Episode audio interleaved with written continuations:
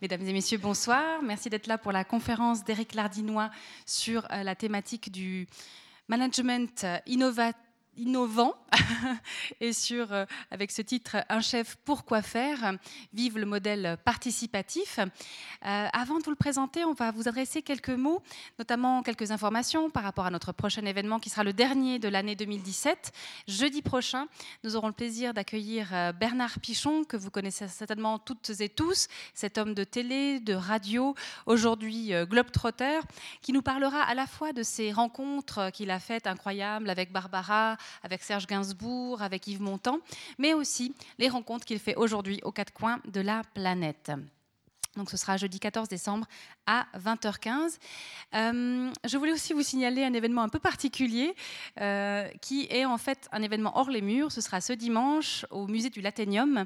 J'aurai le plaisir de guider euh, les gens qui souhaitent découvrir le Laténium avec un certain regard, le mien modestement. Donc n'hésitez pas, si jamais ça vous intéresse, il faut simplement s'inscrire auprès du musée du Laténium pour suivre cette visite guidée. Donc c'est dimanche à 10h30, si je ne dis pas de bêtises, si jamais vous retrouvez toutes les informations sur le site du Laténium. Sinon, je vous signale derrière vous, les rideaux sont tirés, mais vous pourrez le voir tout à l'heure, les photographies de Claudio Belligotti, euh, qui s'appelle, cette exposition s'appelle Souffre, et c'est en fait ce travail qu'il a mené pendant plusieurs années auprès des porteurs de, de soufre sur l'île de Java. Euh, c'est un travail e-, extrêmement pénible, et Claudio, qui va euh, en Indonésie depuis bientôt plus de 30 ans, je pense, a appris l'indonésien et c'est vraiment quelqu'un qui euh, ne fait pas que faire des photos et repartir, mais qui rencontre les gens, qui prend le temps de les rencontrer, de connaître leur réalité et de là ressort un travail très intéressant sur, euh, sur ce milieu-là de travail extrêmement pénible. Voilà pour les infos euh, maison. Euh, si vous êtes là aussi ce soir, c'est parce que nous fêtons un, joyeux anniversaire, celui du Centre de culture ABC, euh, qui fête ses 50 ans.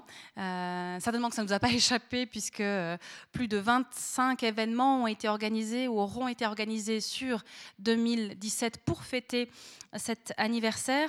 Et j'en profite pour féliciter bien sûr les membres de la coopérative, mais aussi ses directeurs, Mélanie Cornu pour le cinéma et Yvan Cuche pour le théâtre et la musique. Et moi, je vous félicite, j'en profite pour vous féliciter pour la richesse de votre programmation. Je vous le dis souvent, mais c'est sincère. Et même si je ne peux pas participer autant que je voudrais, je suis toujours admirative de ce que vous proposez à la population. Et c'est vrai que quand euh, il y a eu la fête officielle des 50 ans du Centre de culture ABC, euh, j'étais bouleversée parce que je me suis vraiment rendu compte, euh, et de manière profonde, que l'ABC représente énormément pour cette ville de la Chaux-de-Fonds et au-delà, bien sûr, pour ces habitants, pour ces artistes, parce que vraiment vous leur permettez de grandir et déployer leurs ailes, un moment vraiment important où ils sont peut-être plus fragiles. Et c'est vraiment précieux que vous soyez là à l'écoute euh, de ces gens. Et, Jean-François Lehmann, musicien, qui a parlé de ça, c'était vraiment extrêmement émouvant. Et tout d'un coup, voilà, je me suis pris ça en pleine figure et vraiment je vous félicite et c'est bien que vous soyez là. Voilà.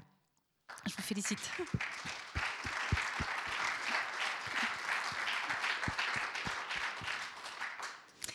Cette soirée, c'est notre soirée 50 ans ABC qu'on a préparée ensemble. Euh, et euh, vraiment, je suis admirative aussi de comment vous avez réussi à embarquer tous les acteurs culturels, je pense, de la ville de la Chaux-de-Fonds pour marquer ce bel anniversaire avec vous de manière coopérante et coopérative. Euh, alors, quand on a réfléchi à cette soirée avec, avec Yvan et Mélanie, on était parti sur le thème des coopératives. Et en fait, on a fait un pas de côté en invitant Eric Lardinois. et on va plutôt parler du thème du participatif dans le milieu des entreprises. Alors, par un, heureux hasard, mais je ne sais pas si Mélanie, tu souhaites venir en, parler dans un premier temps, euh, mais venez sur scène tous les deux, s'il vous plaît. Et hum, comme ça, on vous voit bien. Euh, par un heureux hasard de résonance, euh, Mélanie, tu as reçu une proposition pour, projeter un film, et j'aimerais que tu nous en dises un petit mot, puis après on reviendra sur notre collaboration. Je te passe le Avant de le dire, je voulais aussi remercier Marie-Thérèse. C'est la deuxième fois en cinq jours qu'on est ici pour une collaboration. C'est souvent de façon un peu irrégulière qu'on collabore ensemble, mais c'est toujours un grand plaisir. Ça se fait un peu en fonction des aléas de nos programmations respectives et c'est toujours euh, avec beaucoup d'enthousiasme, de compréhension, de discussion. Euh, donc voilà, on se réjouit toujours des prochaines. Et c'est aussi dans ce contexte-là qu'on euh, a approché Marie-Thérèse pour dire est-ce qu'on fait ensemble quelque chose pour nos 50 ans? Alors effectivement, euh, pour le film, c'était pas voulu quand on a organisé cette euh, soirée parce que la programmation cinéma se fait souvent assez tardivement. C'est plutôt un heureux hasard. on a eu dimanche le réalisateur Pedro Pino pour ce film qui s'appelle L'usine de rien, qu'on va ressortir le 20 décembre prochain. Et c'est un film qui évoque la crise économique au Portugal à travers un film de fiction qui est d'une certaine manière assez festif, assez punk, on pourrait dire, et puis en même temps qui pose une vraie réflexion euh, sur ce que c'est aujourd'hui le, travail en usine, sur le rapport entre patron et ouvrier. Et là, donc, ça compte l'histoire d'ouvriers qui, un jour, trouvent leur usine qui va être délocalisée et décident de euh, se battre pour, de la conserver et surtout de la faire, continuer de la faire fonctionner en autogestion. Donc, ce sera peut-être un peu différent de ce que Eric Lardinois va exposer aujourd'hui. Je ne sais pas, je me réjouis de l'entendre, mais dans les deux cas, on se retrouve dans le monde du participatif et de la réflexion sur comment collaborer ensemble avec plus de hiérarchie ou une hiérarchie différente. Super. Donc, euh, je ne sais pas si Yvan, tu voulais rajouter quelque chose par rapport aussi aux 50 ans ou... Peut-être simplement dire qu'on a déjà fait un tout petit pas dans la direction du thème de la conférence ce soir, puisque on a déjà deux chefs à, l'ABC, puisqu'on partage la direction depuis quelques années. Voilà. Ça fonctionne très bien. Bien, très bien. Très bien. Ça fonctionne très bien. Super. Ben, je propose peut-être qu'on fasse la projection, puis je vous présenterai bien sûr Eric euh, dans. Voilà, donc c'est juste la bande-annonce. La bande-annonce, ok, super.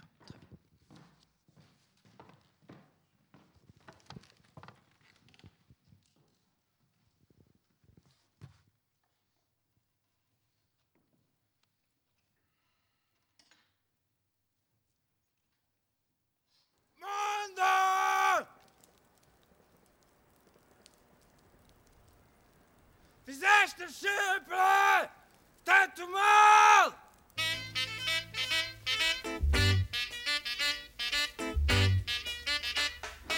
Eh, supe que esta fábrica están parados y están haciendo, no produciendo, pero están parados. Tu namorada não veio hoje? Não tenho nada e nem sequer veio hoje. Nós é não arredamos pé daqui. Você sabe que há uma crise internacional na construção civil. Para de dizer, fazendo greve não te podem mandar embora. E a ocupação? A ocupação é uma forma Como? ilegal. Vendes a tua dignidade por 10 mil euros. As é. filhas comem de dignidade. Os meus filhos também comem de dignidade oh, oh. e comem Mas de trabalho. Mas você não falou nada. Mas a ocupação? É a ocupação. Greve, greve,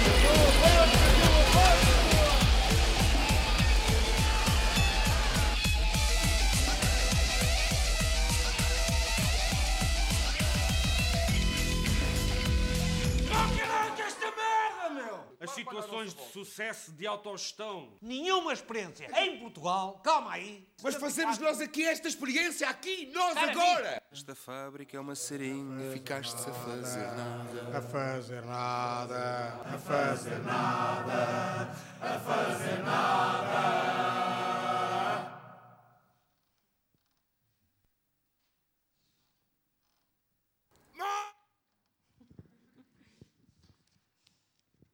Super, donc à, euh, à revoir, puisqu'il a déjà été projeté au Centre de culture ABC dès le 20 décembre et les horaires seront sur le site internet, j'imagine. Donc voilà, je vous encourage vivement à aller le voir. Euh, à présent, je remercie Éric Lardinois d'avoir fait le chemin depuis Mons, ou juste à côté, pour venir nous voir euh, ce soir. Et je vais vous le présenter avec quelques, quelques éléments. Il est le fondateur de la société ID Solutions, société spécialisée en management de l'innovation et de la créativité, et de l'école de créativité, formation d'experts en créativité et d'innovation. En tant que consultant, facilitateur et formateur, il propose son expertise depuis plus de 20 ans. Il a mené des missions de réflexion stratégique de mise en place de l'innovation participative, de réforme scolaire, de développement de produits et de services, de politique de développement territorial. Il a également accompagné plusieurs entreprises dans la construction de modèles organisationnels innovants et il enseigne également euh, dans deux universités, celle de Mons et celle de Paris 13, si je ne dis pas de bêtises. J'avais entendu Éric Lardinois il y a deux ans, en 2015, c'était à Dolémont, dans le cadre de la semaine de la créativité de l'association Système J, euh, qui euh, donc voulait se pencher sur les phénomènes de créativité, les mécanismes de créativité. J'avais été euh, fascinée par la conférence d'Éric Lardinois sur ce modèle participatif de, leadership, et j'aimais bien aussi parce que c'était pas un truc de gauchiste rêveur, mais c'était un truc qui se passait dans les milieux les plus néolibéraux qui soient, et sans bien sûr vouloir instruire instrumentaliser la, conférence d'Éric Lardinois, c'est pas le propos, mais je trouve que c'est intéressant que ce genre de démarche se passe de ce côté-là. Et, et, on voit en plus les parallèles avec d'autres, même si c'est une fiction, avec des choses qui peuvent se passer. Et voilà, je trouvais que c'était intéressant comme renversement de modèle peut-être. Et voilà, je trouvais que c'était fécond. Et comme j'ai dit à Eric, ça a pris son temps, ça a pris deux ans. Mais je suis heureuse de l'accueillir ici ce soir et je l'invite à monter sur scène. Merci et bonne soirée à tous.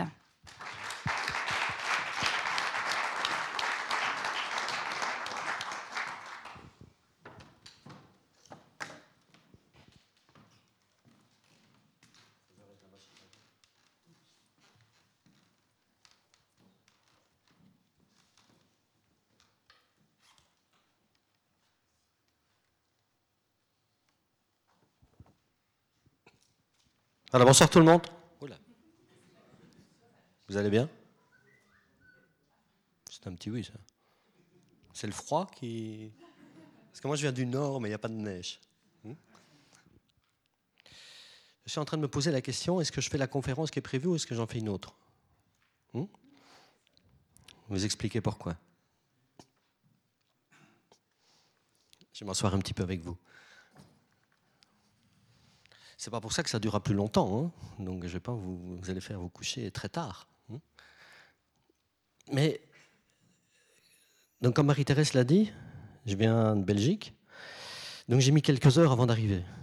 Évidemment, dans l'avion, dans le train, bon, on a le temps de penser à plein de choses. Hein.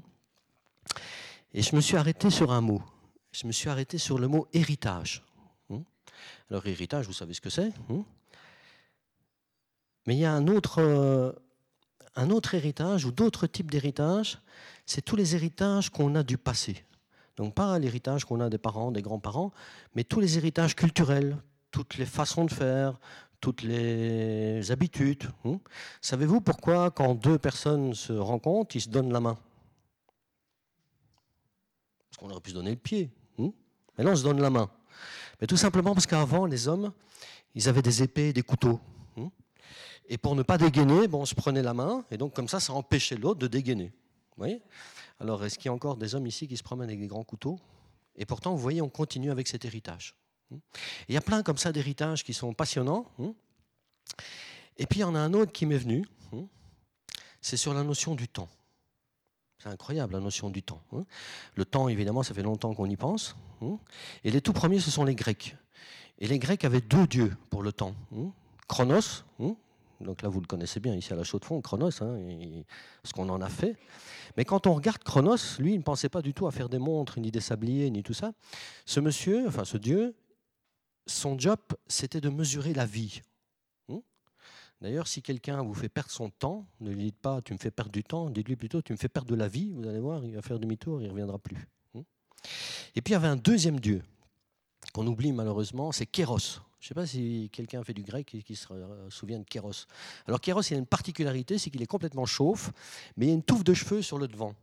Hmm? Donc comme s'il avait une queue sur le devant, et pas sur le derrière, hein, sur le devant. Alors Kéros, c'est le dieu du temps favorable. C'est fabuleux ça, hein, le temps favorable. Alors il était très utilisé en médecine, c'est le bon moment de prendre le médicament. C'est pour ça que j'ai pensé tout à l'heure dans, le train, parce que je devais prendre mon petit...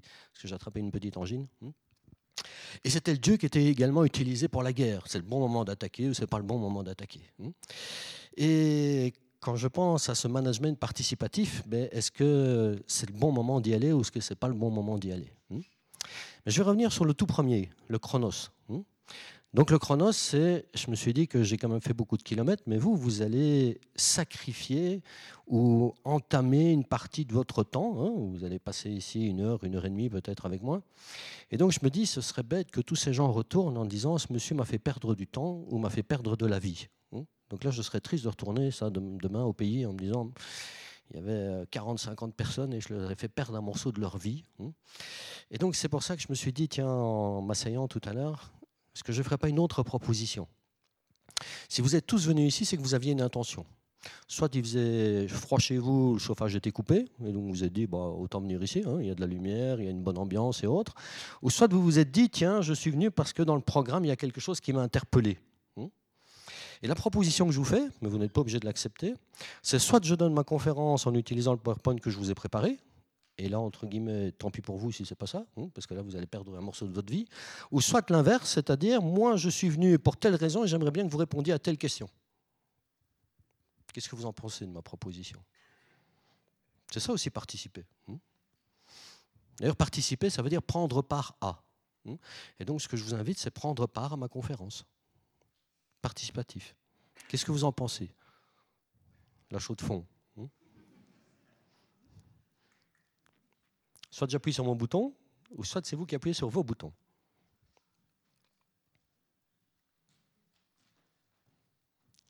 Je risque de tomber. Il n'y a pas de questions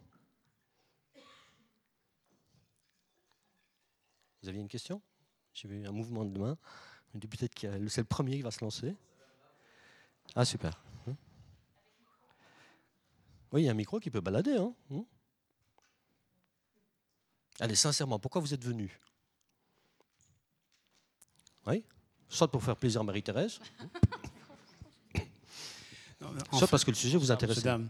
En fait, le, le, titre de la conférence, Un chef pour quoi faire Dans toutes les organisations qu'on a coutume de voir, il y a toujours euh, le chef et le subordonné. Donc le titre est accrocheur. C'est principalement pour cette cause que je suis là. Donc vous posez des questions maintenant, je ne suis pas sûr qu'elles intéressent toute la salle. Uh-huh. Ça intéresserait peut-être que moi. D'où je vous propose peut-être de lancer votre conférence et de l'arrêter. Si les questions arrivent, on peut dévier de ça. Ah, super ça. Par exemple. Je vous remercie. Vous êtes partant? On fait comme ça? Merci. Alors, un chef pour quoi faire? On ne va pas y répondre tout de suite. Je vais quand même faire une petite introduction. Marie-Thérèse l'a fait. Moi, je viens d'un milieu qui tourne autour de ce mot, hein, l'innovation. L'innovation, c'est quoi? C'est un processus qui, conduire, qui consiste à introduire quelque chose quelque part. Et donc que ce soit un nouveau produit, que ce soit un nouveau service, mais ça peut être également une nouvelle façon de faire. Donc on peut faire de euh, l'innovation en sciences. Hein. Quand Albert Einstein introduit le concept de relativité, c'est un innovateur. Il introduit avec succès quelque chose de nouveau en sciences. Hein. Quand Freud introduit la psychanalyse comme discipline scientifique, c'est un innovateur également. Et quand le monsieur qui a inventé cette télécommande l'a mis sur le marché, c'est un innovateur également. J'ai une formation d'ingénieur et au départ, ce qui m'intéressait, c'était le processus, c'est-à-dire toutes les étapes. Vous savez, les ingénieurs, c'est rigoureux, ils aiment bien l'étape 1, l'étape 2, l'étape 3, l'étape 4. Hein. Et puis je me suis rendu compte que dans ma formation, il me manquait quelque chose d'important. Hein. C'était l'humain. Une machine, on sait très très bien ce que c'est, mais un humain, on ne sait pas ce que c'est. Un bonhomme à deux pattes, c'est difficile à comprendre. Et dans les premières entreprises dans lesquelles j'ai travaillé en tant qu'ingénieur, ben, j'étais beaucoup plus tracassé par ces bonhommes à deux pattes que par les machines. Hmm. Et donc j'ai dévié et donc j'ai abandonné le processus d'innovation pour m'intéresser beaucoup plus au management de l'innovation. Hmm. Derrière le mot management, évidemment, il y a l'humain. Hmm. Et puis petit à petit, je me suis rendu compte que ce management de l'innovation était lié à une culture de l'innovation c'est pas avec des sous qu'on fait de l'innovation. C'est pas les personnes qui mettent le plus d'argent sur la table qui vont être les plus innovants. Hmm? Il y a des entreprises qui mettent pas beaucoup d'argent et pourtant elles vont beaucoup plus faire de l'innovation que celles qui mettent beaucoup d'argent. Hmm? C'est un état d'esprit également. Et c'est ça qui a commencé à me faire abandonner mon métier d'ingénieur. Donc j'ai bifurqué complètement et puis j'ai fait une thèse en sciences humaines parce que je me suis dit là, il y a beaucoup plus de choses à comprendre. Hmm? Et puis, dans le processus d'innovation, il y a quelque chose qui est très important, c'est la partie créativité. Alors la créativité n'est pas du tout dédicacée au monde artistique. Hein. La créativité, c'est un mécanisme, une capacité humaine qui nous permet à nous adapter. Et cette capacité humaine, elle va produire des idées qui sont tout à fait nouvelles. Donc c'est purement cognitif, c'est quelque chose qui se passe dans votre tête. Il y a une nouvelle connexion cérébrale qui va naître pour faire naître quelque chose de nouveau. Et c'est cette fameuse idée qu'on va petit à petit matérialiser. Hein. Donc si demain j'ai une nouvelle idée d'une méthode pédagogique et que j'introduis cette méthode pédagogique dans une salle de classe, eh ben, j'ai fait tout le processus d'innovation. La première partie étant la créativité, la deuxième étant la mise en application. Et à travers cette créativité, très rapidement, dans le monde de l'entreprise, il y a une question qui m'est venue. Et cette question était pourquoi les collaborateurs sont créatifs après 17 heures? Depuis 1958, on a prouvé que toute personne sur cette planète a une capacité créative. Alors pourquoi certains collaborateurs sont créatifs après les heures de bureau et pas pendant les heures de bureau? Ça, ça m'a turlupiné ça. Hmm. Ils font plein de choses dans leurs loisirs, dans leur hobby, dans leur garage, ils vont créer des nouveaux produits, plein de nouvelles choses. Et là, question. Vous allez voir, on va petit à petit y répondre. Hmm. Et puis en 2002, je me suis interpellé sur des organisations particulières qui sont dans le monde industriel. Puis j'ai rendu compte qu'ils n'étaient pas que dans le monde industriel, mais moi je vais plus me baser sur le monde industriel aujourd'hui. Et un des auteurs qui m'a amené à ça en 2002, c'est Gary Hamel. Gary Hamel, c'est un chercheur, c'est un consultant en innovation et en management de l'innovation, qui regarde le monde industriel dans sa globalité et qui se dit, mais en gros, toutes les entreprises font de l'innovation, mais il y en a qui en font beaucoup sur certains niveaux et puis il y en a de moins en moins. C'est pour ça qu'il a fait une sorte de pyramide, hein, parce qu'au-dessus, il y en a moins, en dessous, il y en a beaucoup. Et donc, il y a beaucoup d'entreprises qui font de l'innovation dans leur processus et dans leurs procédés. C'est-à-dire qu'elles vont améliorer leur façon de faire, ou des fois, elles sont obligées de changer, tout simplement parce que la technologie a changé. Et ça, en gros, aujourd'hui, on peut dire que dans le monde industriel moderne, tout le monde fait de l'innovation de processus et de procédés. Puis il y a une deuxième catégorie qui sont encore assez nombreux, c'est les gens qui vont innover dans le produit et dans le service. Donc ils vont lancer dans leur nouveau catalogue un nouveau produit, un nouveau service. Puis ça, c'est beaucoup plus récent c'est ceux qui vont innover dans leur business model. C'est quoi leur business model? C'est la façon dont ils vont apporter de la valeur sur le marché. Donc ils ne vont plus rentrer dans un circuit traditionnel avec un grossiste, un circuit de distribution et autres. Ils vont apporter de la valeur de façon complètement différente. Hein? Par exemple, à un certain moment, Michelin ne vend, plus de pneus, ils vendent de l'usure de pneus complètement différent. Ça vient de Rank Xerox. Rank Xerox continue à fabriquer des photocopieurs, mais il ne vend plus un seul photocopieur. Il le met à disposition et il facture le nombre de photocopies que vous avez. Hein. Et des business models comme ça, il y en a de plus en plus des nouveaux. Hein. Il y en a un que vous utilisez beaucoup pour l'instant, c'est les gens qui vous vendent de la gratuité. C'est très innovant, ça, hein, de vendre de la gratuité. À chaque fois que vous allez sur Google ou sur Skype, c'est gratuit, soi-disant. Mais là, quand c'est gratuit, c'est que c'est vous le produit. Oui, c'est tout à fait récent, c'est nouveau. Quoi. Et tous ces gens, hein, tous ces gens qui font de l'innovation, que ce soit dans le business model, dans l'innovation, ils font ce qu'on appelle du management de l'innovation. Mais comme je vous l'ai dit tout à l'heure, innover, c'est pas seulement innover dans le produit, ça peut être innover dans la façon de faire les choses. Et maintenant, je vais revenir sur l'héritage. Hein. Innover dans la façon de faire les choses, et je me suis dit, tiens, dans le management, est-ce qu'on fait également de l'innovation? Hein? Quand on regarde de près l'histoire du management moderne, voici les pères du management moderne. Alors ce que je vais vous demander, c'est de vous concentrer, pas spécialement sur les noms, vous les connaissez, mais de vous concentrer sur leur date de naissance. Vous avez Henri Fayol, vous avez Frédéric Taylor, vous avez Henri Fort et vous avez Max Weber. 90% à 95% de nos entreprises aujourd'hui fonctionnent toujours avec un management qui a été édicté par eux. Ces gens ont mis en place ce qu'on appelle l'organisation scientifique du travail. Alors elle a été modelée un petit peu, elle s'est adaptée, mais légèrement mais sans plus. Hmm. Ils ont inventé ce qu'on appelle les pokers. Hmm. Maintenant, on appelle ça un manager, on appelle ça un directeur.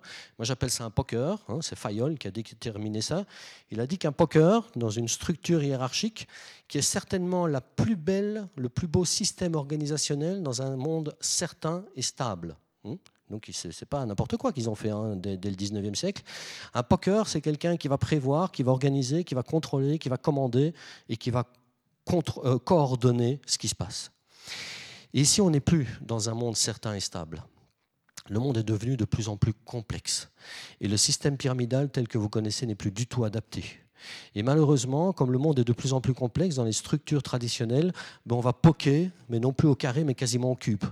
Ce qui fait que vous avez des gens qui sont complètement désengagés, vous avez énormément du monde industriel qui est en souffrance, parce que le pocage n'est plus du tout d'actualité dans la situation économique dans laquelle on est. Mais si vous voulez, tout à l'heure, on viendra sur le sujet. Et puis ce qui m'a interpellé, c'était au-dessus de la pyramide. Hein. Là, ils sont très très peu nombreux.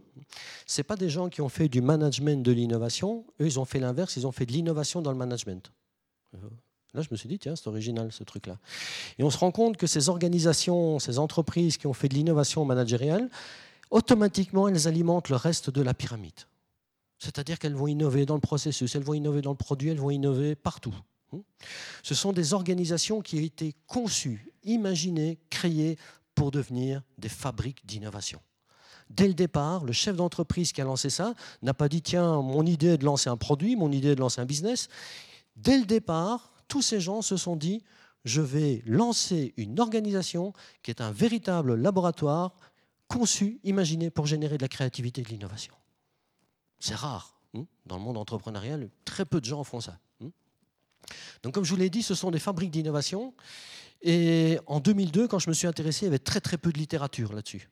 Tout simplement parce que c'est des entreprises qui vendent des produits, qui vendent des services, et ils ne vendent pas du management. Donc ils étaient très discrets sur leur façon de manager. Et donc il y avait très peu de littérature. Maintenant il commence à y en avoir de plus en plus. Hein. On commence à s'intéresser de plus en plus à eux parce qu'il y, a une raison, il y a plusieurs raisons à cela. Et on se rend compte qu'elles sont à travers la planète. C'est pas dédicacé à une région. Vous en avez en Europe, vous en avez en Amérique, vous en avez en Asie, vous en avez partout. Ce sont des entreprises qui sont dans tous les secteurs industriels que vous pouvez connaître. Ce sont des entreprises qui ont des petites tailles. Geoconsulting, c'est une entreprise de 30 personnes et HCL, c'est une entreprise de 77 000 personnes. Donc ça n'a rien à voir avec la taille, ça n'a rien à voir avec le secteur, ça n'a rien à voir avec le pays, ça n'a rien à voir avec la culture. Ce sont des gens qui ont décidé de faire des fabriques d'innovation et de créativité. Ce sont des entreprises qui ont créé des modèles organisationnels complètement iconoclastes, complètement dérangeants. Ils ont été à contre-courant de ce que les autres ont fait. Ce monsieur s'appelle Ricardo Semler, lui il est brésilien, il a vraiment été à contre-courant, et pendant plus de 20 ans, ce monsieur a été interdit à l'association des patrons au Brésil. Comme dans tous les pays, il y a une association de patrons. Mais lui, on a considéré que ce n'était pas un vrai patron. 30 hein. ans après, il est toujours là et il va montrer ce qu'il est capable de faire. Mais lui, il était à contre-courant, en tout cas, de tous les autres. Et il a pris son bâton de pèlerin pour aller expliquer aux autres entrepreneurs comment il avait fait. Hein. Ce sont des, entrepreneurs qui ont réinterrogé, qui ont posé des questions sur cette fameuse pyramide hiérarchique. La pyramide hiérarchique, elle est née tout simplement parce qu'on voulait faire travailler des masses. Et on n'avait pas l'habitude de faire travailler des masses de personnes. Et donc le premier modèle qui est venu, dont on s'est inspiré, c'est le modèle de l'armée. C'est tout. On s'est dit, tiens, ça marche bien, on a fait un copier-coller. À la place du général, on a mis un directeur. À la place des capitaines, on a mis des sous-directeurs, etc., etc. Mais c'est un copier-coller de la pyramide hiérarchique. Et donc on est en train, aujourd'hui, de réinventer ces règles du management. Alors, il n'y a pas un modèle, il n'y a pas une structure qui remplace cette fameuse pyramide, il y en a plein.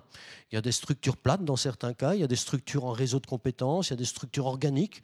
Elles ont toutes leurs particularités, mais en tout cas, elles sont toutes basées sur une chose, c'est qu'elles tiennent compte de l'être humain qui est à l'intérieur.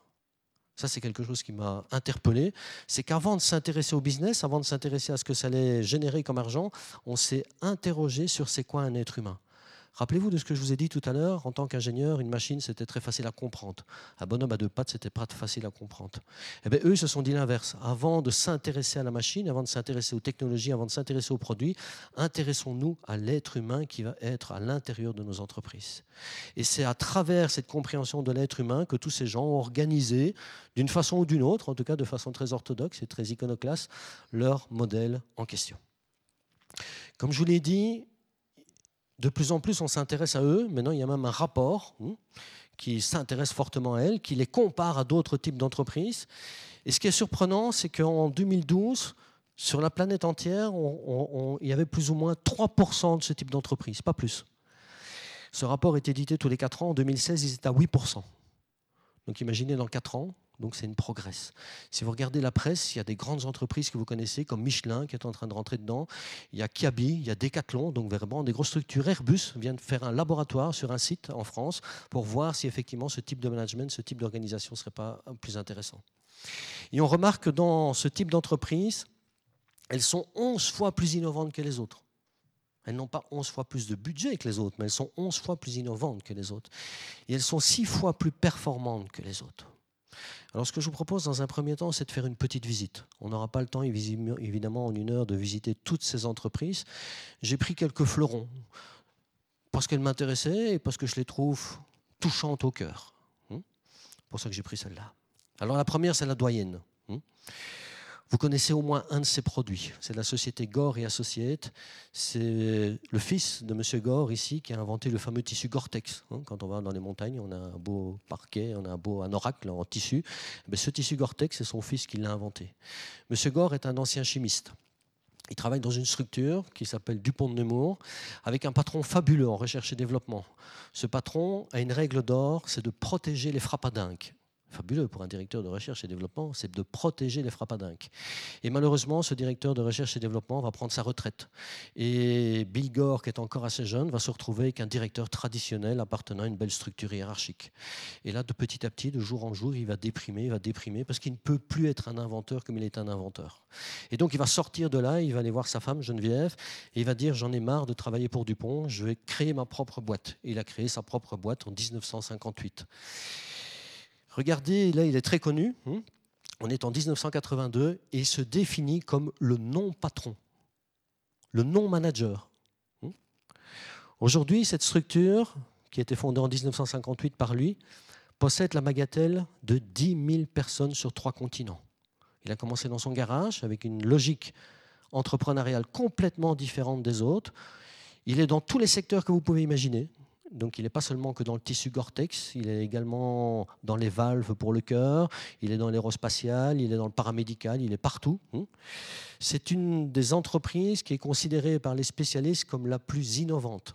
Donc on parle d'entreprises innovantes, on ne parle pas d'Apple, on ne parle pas de Google. On parle vraiment d'entreprises non médiatisées. Google et Apple sont innovantes, ne serait-ce que parce qu'on en parle beaucoup. Mais quand vous regardez le fondement même de ces entreprises, elles ne sont pas plus innovantes que les autres. Alors que lui, avec une seule matière première, il a toujours interdit, alors que c'est un chimiste, d'aller chercher une deuxième matière première. Donc avec un seul dérivé du Teflon, ils ont plus de 1000 produits et de 2000 brevets internationaux. En plus de ça, il est toujours bien classé dans les hit parades, là où, il fait meilleur vivre. Hein. C'est-à-dire que non seulement ils sont innovants, mais les gens sont heureux de travailler chez lui. C'est quand même fabuleux aussi. Hein.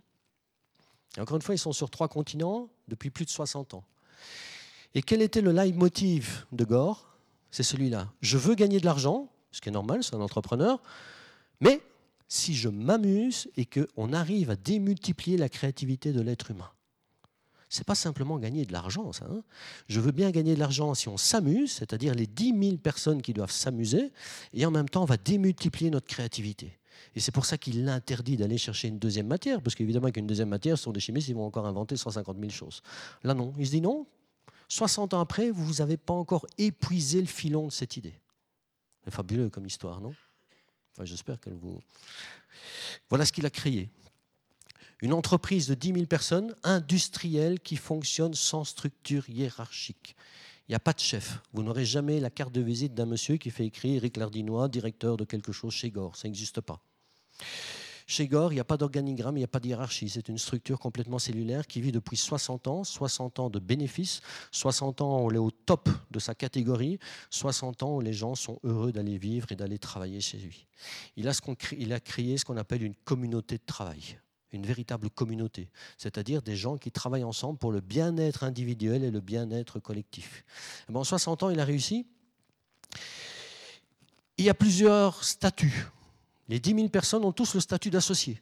C'est-à-dire que quand vous rentrez chez Gore, vous avez un an pour essayer de comprendre comment ça fonctionne. Parce qu'évidemment, il n'y a pas de chef au-dessus de vous pour vous dire comment ça fonctionne. Hein. Et puis, pour cela, vous allez être accompagné des parrains, les starting sponsors. C'est un monsieur qui fait partie de l'entreprise depuis pas mal d'années, qui connaît bien l'entreprise et qui a été formé au coaching.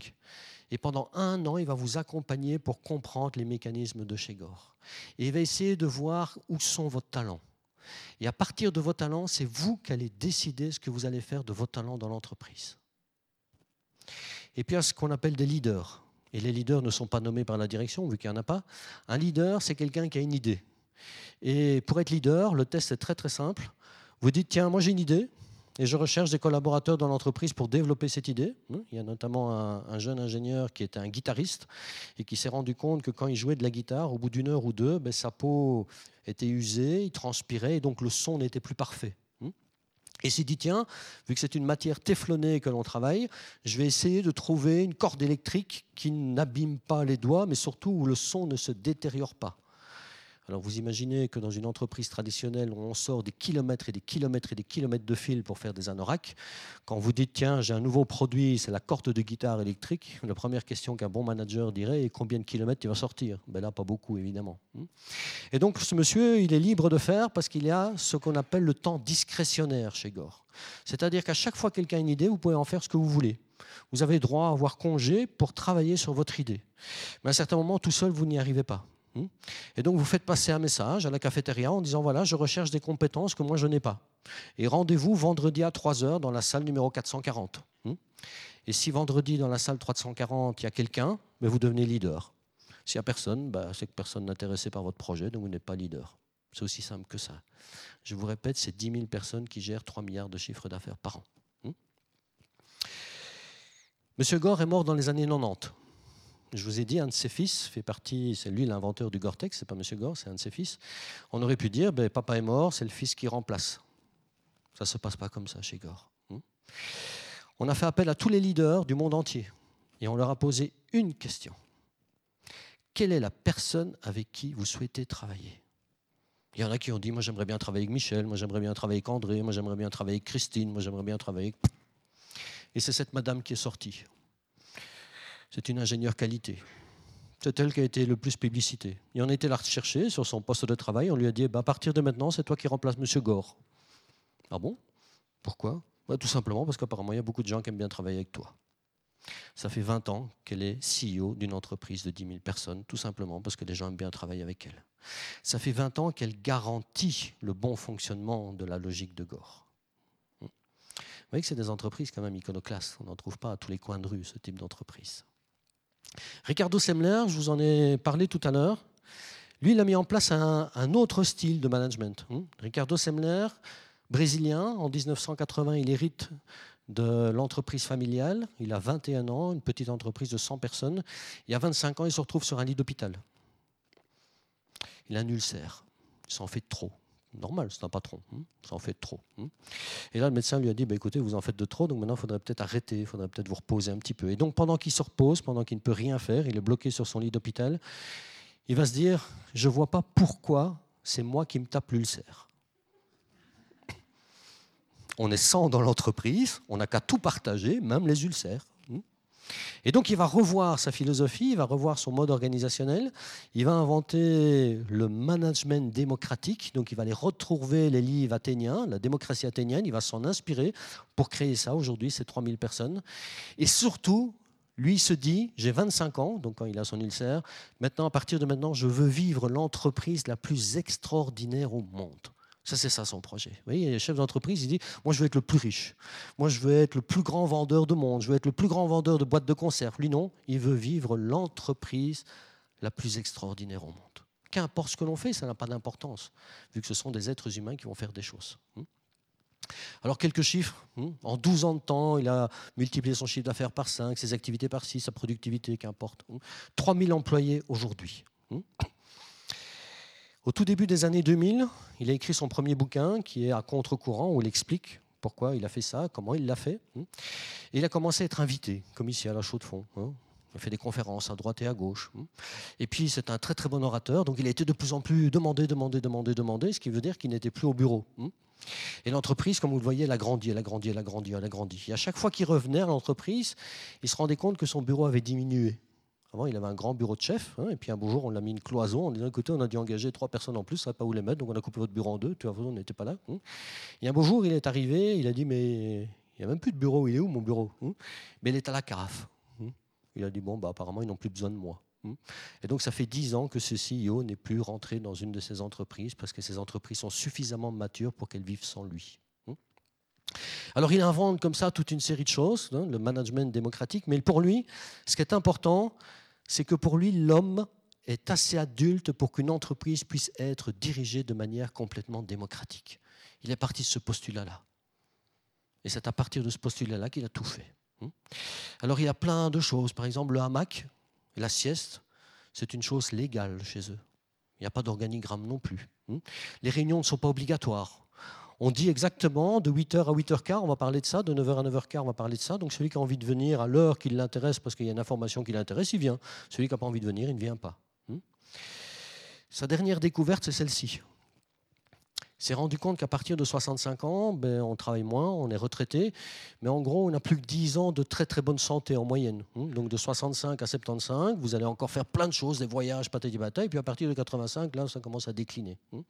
Et puis il s'est dit, mais pourquoi on ne prendrait pas sa pension toutes les semaines. Et donc, il a donné la possibilité à ses collaborateurs de prendre un morceau de leur pension tous les mercredis.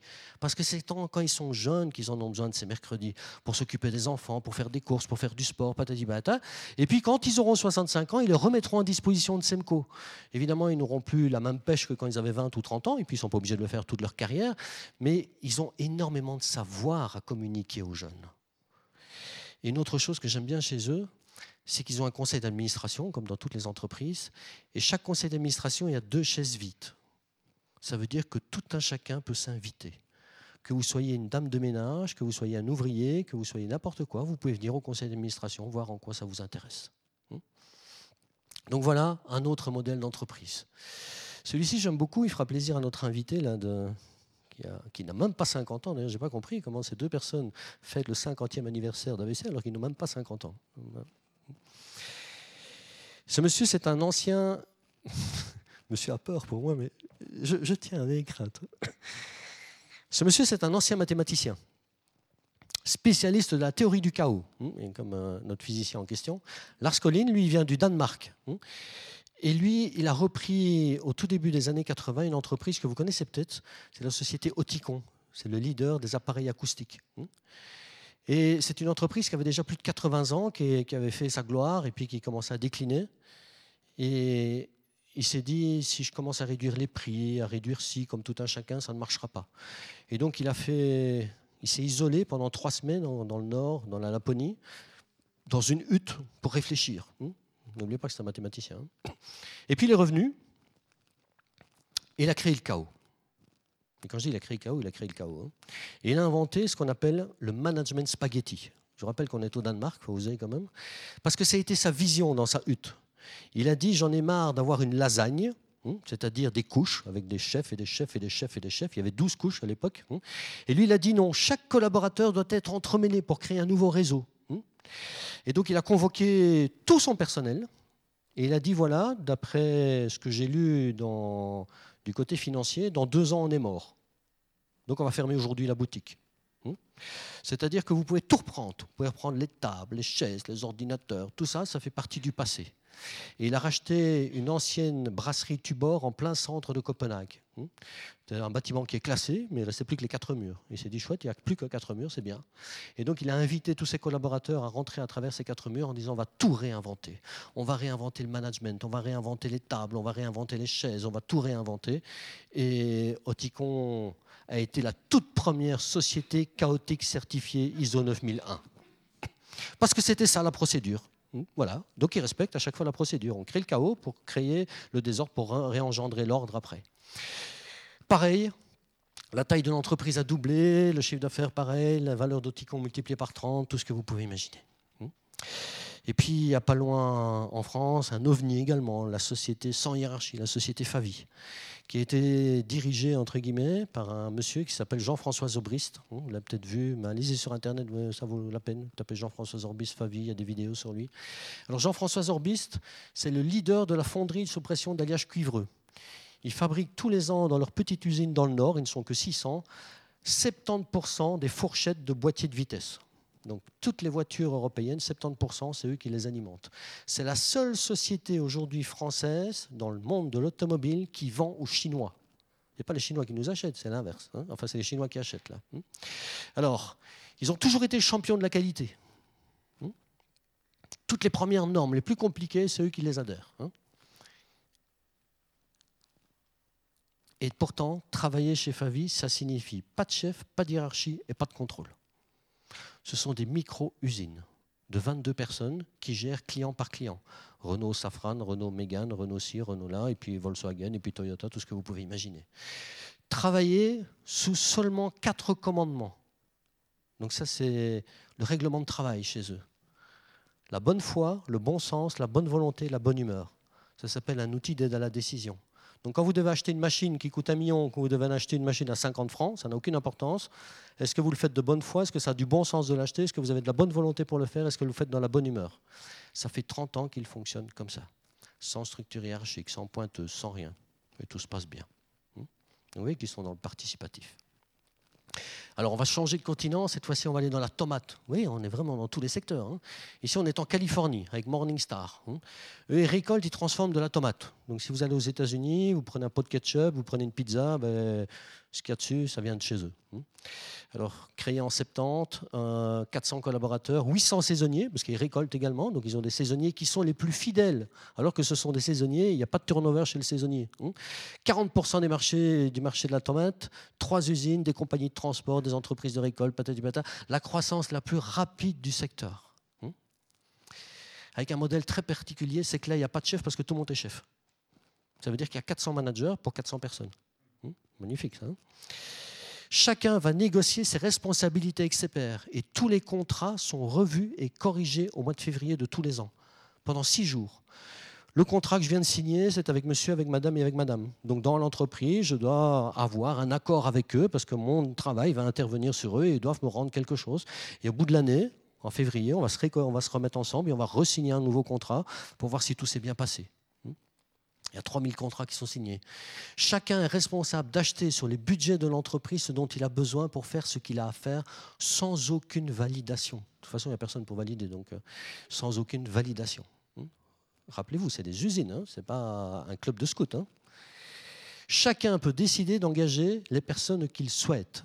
Il n'y a pas de service de recrutement, il n'y a pas de DRH. Hmm. Les salariés, euh, les salaires sont décidés en concertation avec les pairs. C'est-à-dire qu'en fin d'année, on va décider de nous-mêmes ce qu'on va gagner. C'est-à-dire qu'ils sont partis dans l'autonomie la plus maximale. Malheureusement, cet entre- type d'entreprise, hein, où chacun va devoir inventer son utilité dans l'entreprise. Donc vous n'êtes pas engagé comme électricien, vous n'êtes pas engagé comme comptable, vous n'êtes pas engagé comme ce que vous voulez. À un certain moment, c'est vous qui allez définir ce que vous pouvez faire, ce que vous savez faire en fonction de votre talent, vos compétences et de vos appétences. Et vous allez dire, moi, dans cette entreprise, comme je vais signer avec ces trois personnes, mais l'année prochaine, j'aimerais bien aussi signer avec elles. Et j'aimerais bien signer aussi avec elles, et donc je vais peut-être développer d'autres compétences. Et encore une fois, on est dans dans la grosse industrie. C'est ce qu'il appelle du self-management. Chris Ruffer, c'est son fondateur. Pour l'instant, il a un doute. Économiquement, il pourrait doubler de taille. Il pourrait passer à 800 personnes. Mais il ne sait pas si son modèle organisationnel va tenir le coup.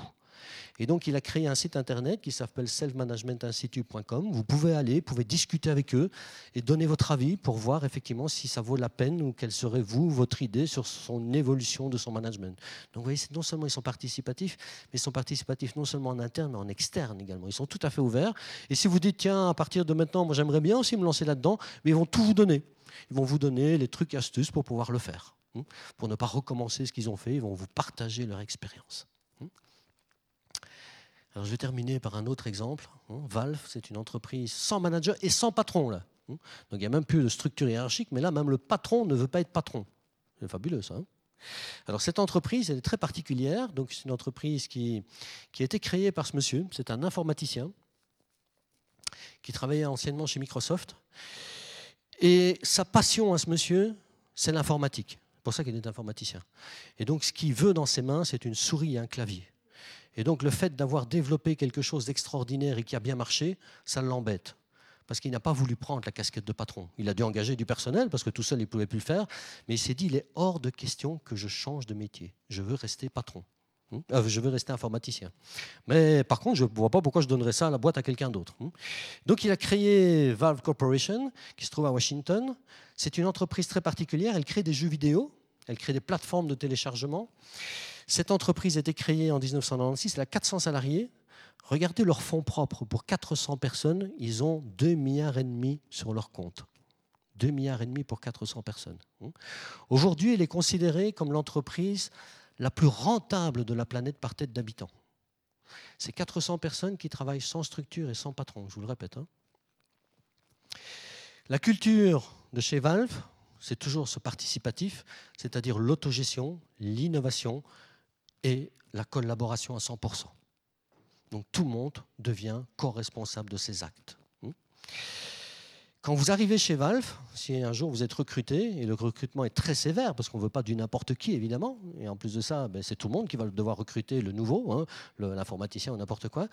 Comme il n'y a personne pour vous accueillir, parce qu'il n'y a pas de job pour accueillir les gens, quand vous arrivez le premier jour, on va vous donner un petit bouquin. Le petit bouquin s'appelle Le manuel pour les nouveaux employés. une aventure intrépide pour savoir quoi faire quand personne ne vous dit quoi faire. Voilà, à vous de vous débrouiller à partir de maintenant. Rentrez dans la logique ou ne rentrez pas dans la logique. Donc vous voyez que ce type d'entreprise, et quand on lit dans le petit bouquin, hmm, donc il y a plein de choses hein, pour apprendre c'est quoi cette logique, quand on va parler de GAPE, on, dit de toutes les personnes dans cette entreprise qui ne sont pas votre patron, eh bien GAPE est encore moins votre patron que les autres. Donc en gros, n'allez pas l'emmerder en tant que patron parce qu'il ne veut pas prendre ce poste. Hmm. Je répète que c'est l'entreprise la plus rentable de la planète aujourd'hui. Elle n'a même pas de patron, ça veut dire pas de ligne hiérarchique, même pas quelqu'un au-dessus qui a une vision à long terme ou autre. C'est 400 personnes qui travaillent main dans la main. Voilà pour le petit tour de visite. Hmm. Maintenant, on va aller voir plus en profondeur. Hmm. Comment ça se fait que ça marche, ce truc-là? Hmm. un peu ça qui est quand même particulier. Hmm. Alors ce qui marche, c'est qu'on se rend compte que l'environnement de travail peut avoir une influence positive ou négative sur vos pratiques au quotidien, sur votre performance au quotidien, sur votre créativité au quotidien. J'aurais pu vous noyer d'études, je ne vais vous en donner que deux. La première, elle est ici européenne, c'est l'Université de François Rabelais à Tours et l'UCAM, donc l'Université de Québec à Montréal, qui montre que les comportements des managers agissent sur les performances des employés. Encore une fois, un bon comportement va agir de façon positive, un mauvais comportement va agir de façon négative. Et que 25% de la performance que vous avez au quotidien, performance de travail, mais performance créative également, est complètement liée au bien-être que vous avez. Ce qui veut dire que si vous avez des pratiques managériales qui influencent votre bien-être et votre ressenti, ben ça va découler sur une bonne performance ou une mauvaise performance. Aussi clair que ça. Là, je vous présente une dame qui qui a répondu à la question de tout à l'heure. Pourquoi les gens seront créatifs après 17h et pas avant 17h hein? Donc cette dame, elle travaille à Harvard, c'est une des grandes sommités dans le monde de l'innovation et de la créativité. Et Teresa Mabilé, elle a montré qu'un individu pourrait être créatif à trois composantes nécessaires. La première, c'est l'expertise. Vous ne pouvez pas être créatif dans un domaine où vous n'avez aucune expertise. Mais tout le monde peut être créatif du moment où vous avez une certaine expertise. La deuxième, c'est votre propre connaissance de votre aptitude créativité. La troisième, c'est votre motivation. Est-ce que j'ai envie d'être créatif ou est-ce que j'ai pas envie d'être créatif pour ce patron, pour ce client, patati patata. Et donc cette créativité va alimenter l'innovation qui est dans l'entreprise, c'est-à-dire votre environnement de travail. Et l'environnement de travail va avoir un impact direct sur la créativité individuelle d'un individu. Et quand on fait l'analogie entre les trois cercles de gauche vers les trois cercles du bas, on se rend compte que les organisations motivationnelles avec des pratiques managériales favorables et suffisamment de ressources, c'est elles qui génèrent de l'innovation. Et toutes les entreprises que je vous ai montrées précédemment, voire même certains logos, sont basées exactement sur les mêmes théories. C'est-à-dire on respecte l'être humain dans son fonctionnement et on met tout en place pour que ça fonctionne. Alors qu'est-ce que ça veut dire une organisation motivationnelle? C'est pas là où on gagne plus de sous, hein. c'est là où on va respecter l'être humain, là où il y a de la confiance. La confiance, c'est quoi? C'est d'aller jusqu'à la transparence. L'entreprise dont je vous ai montré tout à l'heure le logo qui s'appelle HCL, une entreprise indienne, 77 000 personnes. Son ancien dirigeant, parce qu'il a pris sa retraite aujourd'hui, Vinit Nayar, a été élu le meilleur manager du monde il y a trois ans. Hmm? Vinit Nayar a considéré que la transparence était une chose obligatoire dans l'entreprise si les gens voulaient avoir confiance en lui. Hmm? Et donc il est ouvert un forum. Ce sont des informaticiens, donc il a un forum. Et donc vous pouvez aller taper ce que vous voulez comme question. Tiens, est-ce que la semaine prochaine, il y aura du poulet à la cantine Et on doit vous répondre. Hmm. Tiens, combien gagne mon chef? On va vous répondre. Hmm. Et donc, qu'importe ce que vous posez comme question, les gens sont censés, ceux qui ont la réponse, doivent vous répondre. Et bien, Vinit Nayar, quand il a une question à poser, il la pose également ses collaborateurs. Il dit c'est pas parce que c'est moi qui suis à la tête de 77 000 personnes que je suis le bon Dieu, que j'ai toutes les réponses. Il y a des questions que je me pose où je n'ai pas de réponse. Et donc peut-être que parmi mes 77 000 collaborateurs, il y a peut-être des gens qui ont des réponses.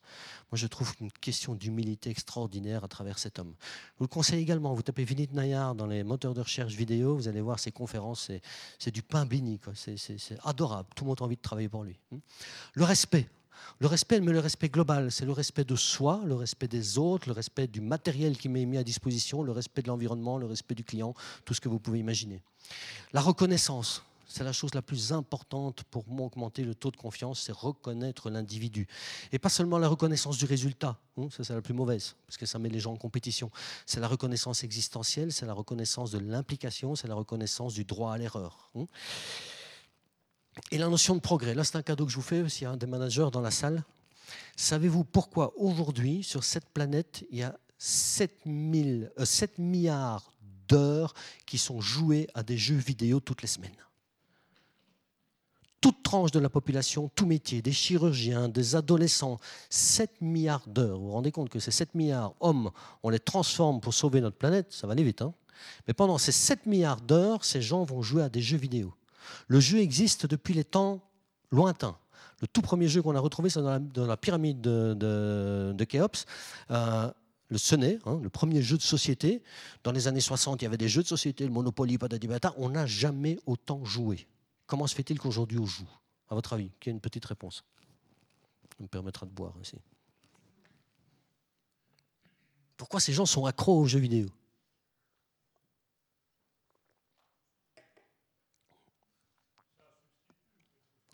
Pardon? Non. Non.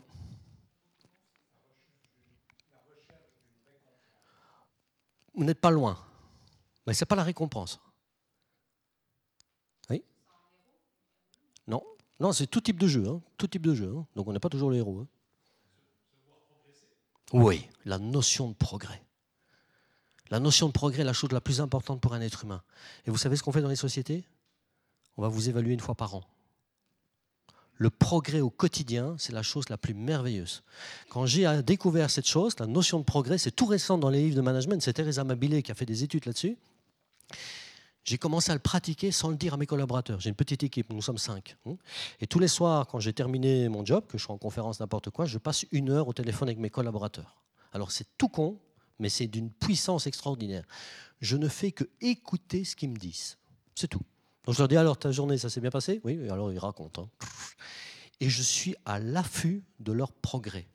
Mais les petits trucs de rien du tout. Et je leur dis, dès que j'entends un progrès, là, félicitations, ah, super. Et je l'ai fait pendant un an. Maintenant, ça fait trois ans que je le fais. Mais au bout de l'année, je leur ai demandé, tiens, on va faire un bilan. On fait souvent des bilans, mais là, j'ai dit un bilan annuel. À votre avis, qu'est-ce qui a changé dans votre vie depuis un an? Tout le monde m'a dit, je sais pas, mais il y a quelque chose qui s'est passé en tout cas. Tu n'es plus le même. J'étais tout à fait le même. Mis à part que j'accentuais quotidiennement leur progrès. Ça a changé radicalement leur vie. Hein. C'est exceptionnel. Regardez le système scolaire, c'est pareil, on va vous évaluer tous les X temps, alors que c'est au quotidien dont on en a besoin. Hein si vous voulez faire des accros, non pas des jeux vidéo, mais votre job, notion de progrès. L'autonomie. L'être humain est construit pour être autonome. Biologiquement, nous sommes tous faits pour être autonomes. Hein la créativité, la co-responsabilité, l'initiative de chacun, la prise de risque. Monsieur Gore, quand il était encore vivant, quand il y avait des, nouveaux engagés, il se promenait dans ses usines, et quand il tombait sur quelqu'un de nouveau, il allait lui dire bonjour, alors comment ça va, il racontait sa vie, et il lui posait une question. Qu'as-tu fait comme connerie aujourd'hui? Alors imaginez le nouveau, hein. bah rien. Hein. Comment, t'as pas pris de risque? Oh, Non, non, non. Hein. Il dit, bah, on a raté une journée. Et puis il partait. Regardez le message que ce monsieur a fait passer, 10 000 personnes. Mais avant tout, toutes ces personnes ont un point commun, c'est qu'elles n'ont fait aucune école de management. C'est fabuleux. Hein Sinon, ils auraient été pervertis. Ils auraient fait du management comme tout le monde, vu qu'ils ont été formés au management. Hein. Mais avant tout, ils ont tous fait quelque chose d'important dans leur vie, c'est qu'ils se sont organisés eux-mêmes avant de réorganiser leur boutique. Donc ça, c'est le travail. C'est de voir dans tout ce qui a été dit quelles sont vos peurs, quelles sont vos craintes, en disant non, ça ne marchera pas pour telle raison, moi avec mon équipe, ça ne marchera pas, moi avec mon entreprise, ça ne marchera pas pour telle et telle raison. Donc travaillez sur vous avant d'aller beaucoup plus loin, avant de réorganiser. Hmm Alors c'est quoi un, chef aujourd'hui? Mais quand on regarde l'histoire, ben, ce n'est plus le chef évidemment de Taylor, ce n'est plus le chef de Fayol, ce n'est plus le poker. Un chef aujourd'hui, c'est quelqu'un qui a le courage de prendre la décision de changer son organisation. Et il y en a de plus en plus. Je vous l'ai dit, chez Michelin, chez Decathlon et autres, maintenant, ils prennent le courage de dire on va changer notre façon de faire les choses. Ce n'est pas de la révolution, c'est de la transformation radicale. Alors j'insiste sur cette notion, parce que la révolution, ça veut dire couper les têtes. On a tous vu la révolution française, la révolution russe, patati bata. Ça veut dire on fait fi du passé. Si vous faites fi du passé, ça ne marche pas. Il faut repartir de l'héritage. Et donc, il faut transformer radicalement, mais en tenant compte. Il n'y a pas de modèle. Il faut s'inspirer de ces gens, mais il ne faut pas faire de copier-coller avec ces gens. Il faut reprendre leurs apprentissages pour pouvoir travailler. Donc, faire de la transformation radicale, certes, mais pas de révolution. Leur job sera, comme M. Gore, d'être le garant de cette nouvelle organisation. Terry Kelly aujourd'hui remplace M. Gore, elle ne fait plus autre chose que ça. Elle est garante des modes de fonctionnement.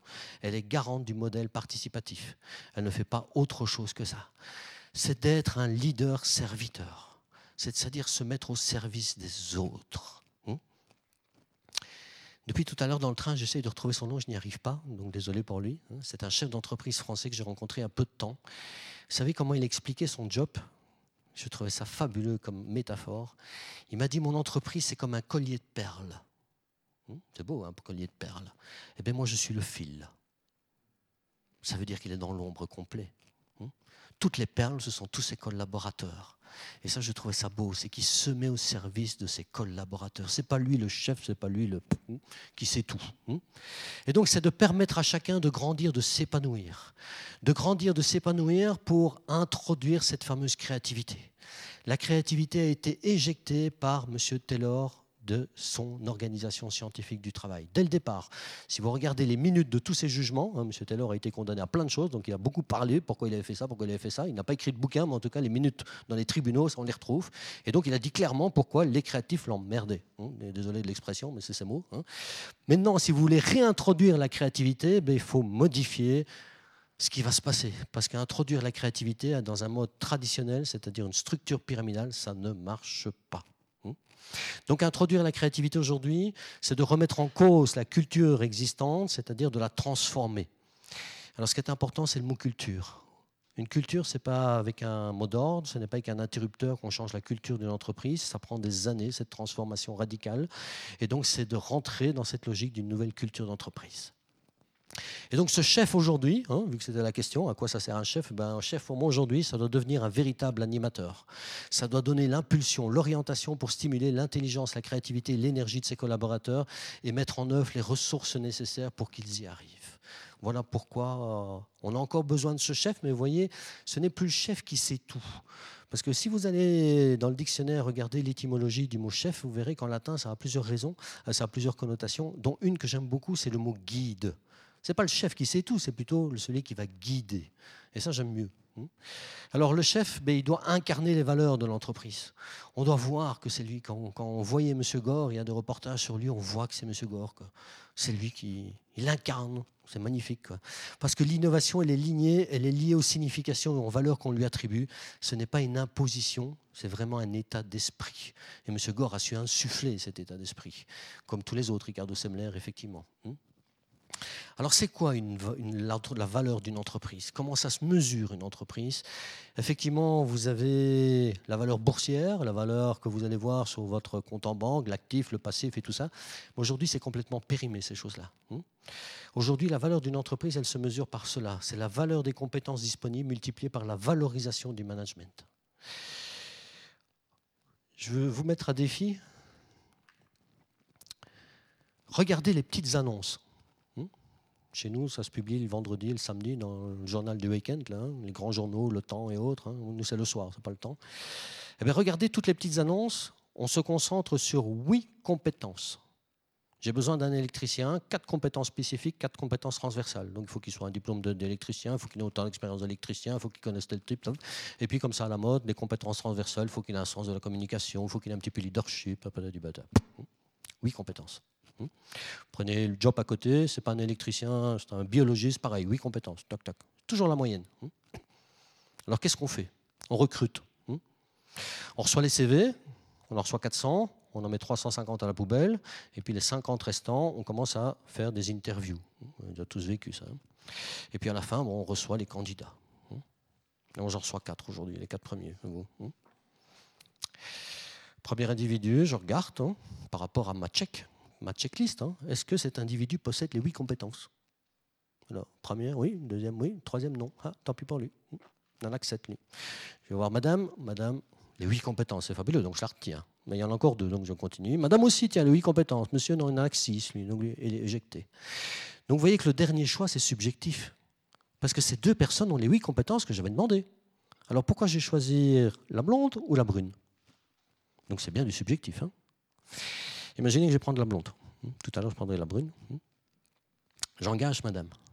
Est-ce que vous pensez, même si vous ne la connaissez pas, que madame n'a que huit compétences? À votre avis? Non, hein. elle en a combien à votre avis? 20, 30, 40 Pourtant, on va signer un contrat tous les deux. Et je vais lui dire, Madame, est-ce que vous voulez bien mettre vos huit compétences à ma disposition pendant 40 heures, pendant la semaine, et en contribution, je vais vous donner X milliers de francs? Donc ça, c'est le contrat qu'on va obtenir. Hein. Madame, qu'est-ce qu'elle va faire? Elle va rentrer dans l'organisation traditionnelle, hein, bien hiérarchique. Qu'est-ce qu'elle va dire? Ben, Moi, je suis payé pour mettre mes huit compétences en avant. Hein. Qu'est-ce qu'elle fait des 32 compétences dont je n'ai pas besoin? Eh bien, elle les laisse sur le parking de l'entreprise. Elle va les récupérer à 17 heures. Et si je n'avais pas mis créativité dans les compétences, mais ben, c'est notamment pour ça hein, que se retrouve sur le parking de l'entreprise. Il y a deux chercheurs que j'aime beaucoup, ils s'appellent Deci et Ryan. Deci et Ryan ont montré que tout individu qui a des compétences a envie de les utiliser. Ce qui est normal. Vous avez fait des efforts pour les obtenir. Hein. J'ai appris le russe, j'aimerais bien utiliser le russe. J'ai appris la mécanique, j'aimerais bien utiliser la mécanique. J'ai appris à développer le leadership, j'ai appris le sens de la communication, j'ai appris ci, j'ai appris là, j'aimerais bien les utiliser. Et on ne vous empêche de le faire dans l'entreprise. Donc qu'est-ce que vous attendez quand vous arrivez à 8 heures? Vous attendez 17 heures pour pouvoir les utiliser tout bêtement. C'est juste ça. Alors que maintenant que j'ai pris madame avec ses 40 compétences bien listées, et si j'aurais pris l'autre madame qui avait peut-être aussi 40 compétences, mais d'autres compétences, ben là j'aurais pu faire évoluer le job. Et j'aurais pu, en tant que biologiste, chimiste, comptable ou informaticienne ou n'importe quoi, lui dire, tiens, comment voyez-vous votre job en fonction de vos compétences? Et de valoriser toutes les autres compétences. Évidemment, les 8, j'en avais besoin, mais le m'amène avec un super cadeau, 32 compétences supplémentaires pour le même prix. Et je ne les utilise pas. Vous ne rendez pas compte le gaspillage qu'on fait hein? Ce gaspillage, il est là aujourd'hui.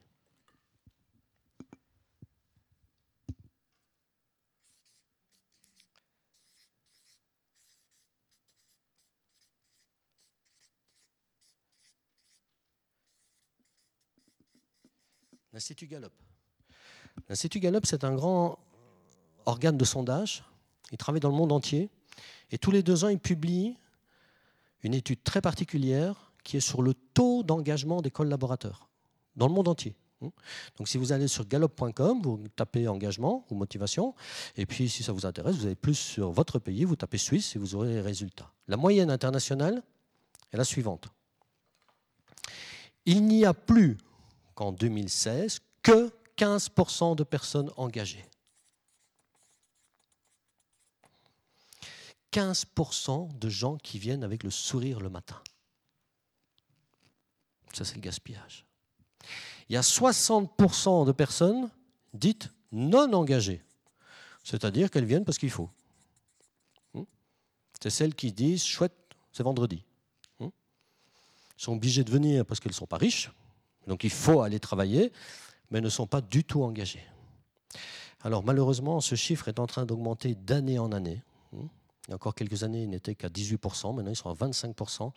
C'est ce qu'on appelle les activement non engagés. C'est-à-dire qu'eux, ils viennent pour saboter le travail des autres. C'est leur job. Hmm? Et bien souvent, évidemment, ils vont aller grignoter ceux-là, vu que ceux-là sont sensibles, vu qu'ils ne sont pas très engagés. Hmm? Donc ils sont très influençables. Hmm? Tout simplement parce qu'on ne permet pas aux gens de s'épanouir dans leur milieu de travail. Parce que le modèle organisationnel est fait pour ne pas s'épanouir dans le milieu de travail. Hmm?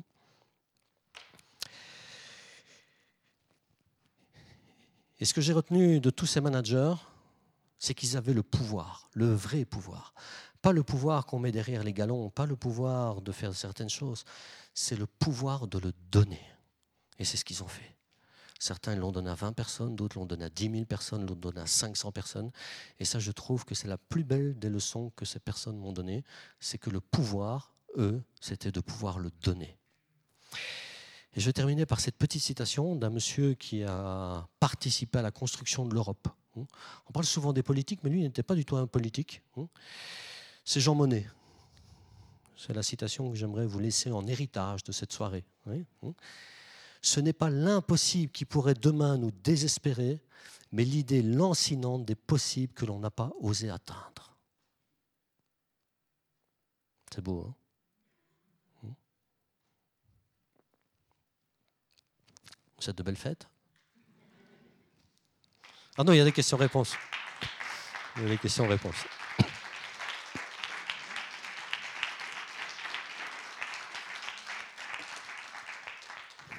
Suis resté dans les temps. C'est Et je ne suis pas tombé. Pas encore, attention.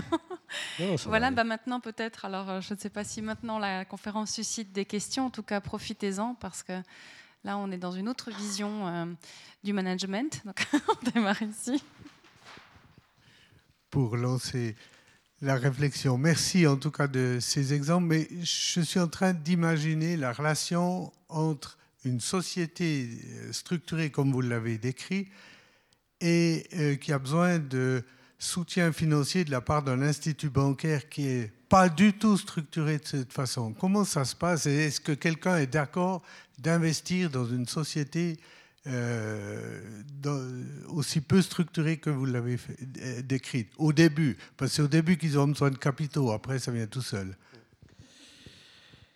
Alors il y a une banque qui fonctionne comme ça mais il n'y en a qu'une. Elle se trouve dans les pays scandinaves, donc j'aurais pu la prendre comme modèle. Mais évidemment, tous ces types d'entreprises ne vont pas y aller. Alors, ces types d'entreprises ne montrent pas évidemment leur, manière de gérer l'entreprise. Ils montrent simplement les bilans, ils montrent simplement les chiffres. Hmm.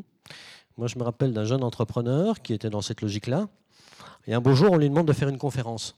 Et la conférence était sponsorisée par trois grosses banques belges. Hmm.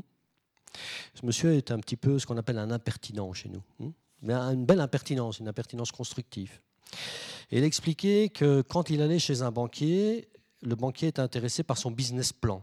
Hmm Et il dit J'ai tellement eu l'habitude d'aller demander des sous que je suis devenu un spécialiste du business plan. Mais je m'adressais à eux, parce qu'en plus ils étaient à la première, hein, puisque c'était les, hein, sponsors, hein, donc ils avaient les belles chaises, eux. Et il leur a dit Sachez qu'à chaque fois je vous ai menti. Et heureusement, parce que c'est comme ça que j'ai pu faire prospérer mon entreprise. Donc effectivement, il ne faut pas aller voir la banque en disant voilà ma façon d'organiser, mais voilà ce que je fais, vu que c'est ça qui les intéresse, voilà mon bilan, voilà mon chiffre d'affaires, voilà mon bénéfice, voilà ci, voilà là. Mais maintenant, pour les nouveaux qui vont sortir, hein, les, nouveaux, les nouvelles entreprises qui rentrent dans ces logiques-là, le rapport que je vous ai montré tout à l'heure, le rapport HOPE, montre qu'effectivement, à tous les niveaux de l'entreprise, que ce soit au niveau de l'absentéisme, que ce soit au niveau de la rentabilité, que ce soit au niveau des fonds propres, que ce soit au niveau, ce sont les entreprises les plus saines de la planète. Donc maintenant, un banquier intelligent a intérêt à miser dans ce type d'entreprise. Est-ce que j'ai répondu à votre question? Merci. On a une autre ici.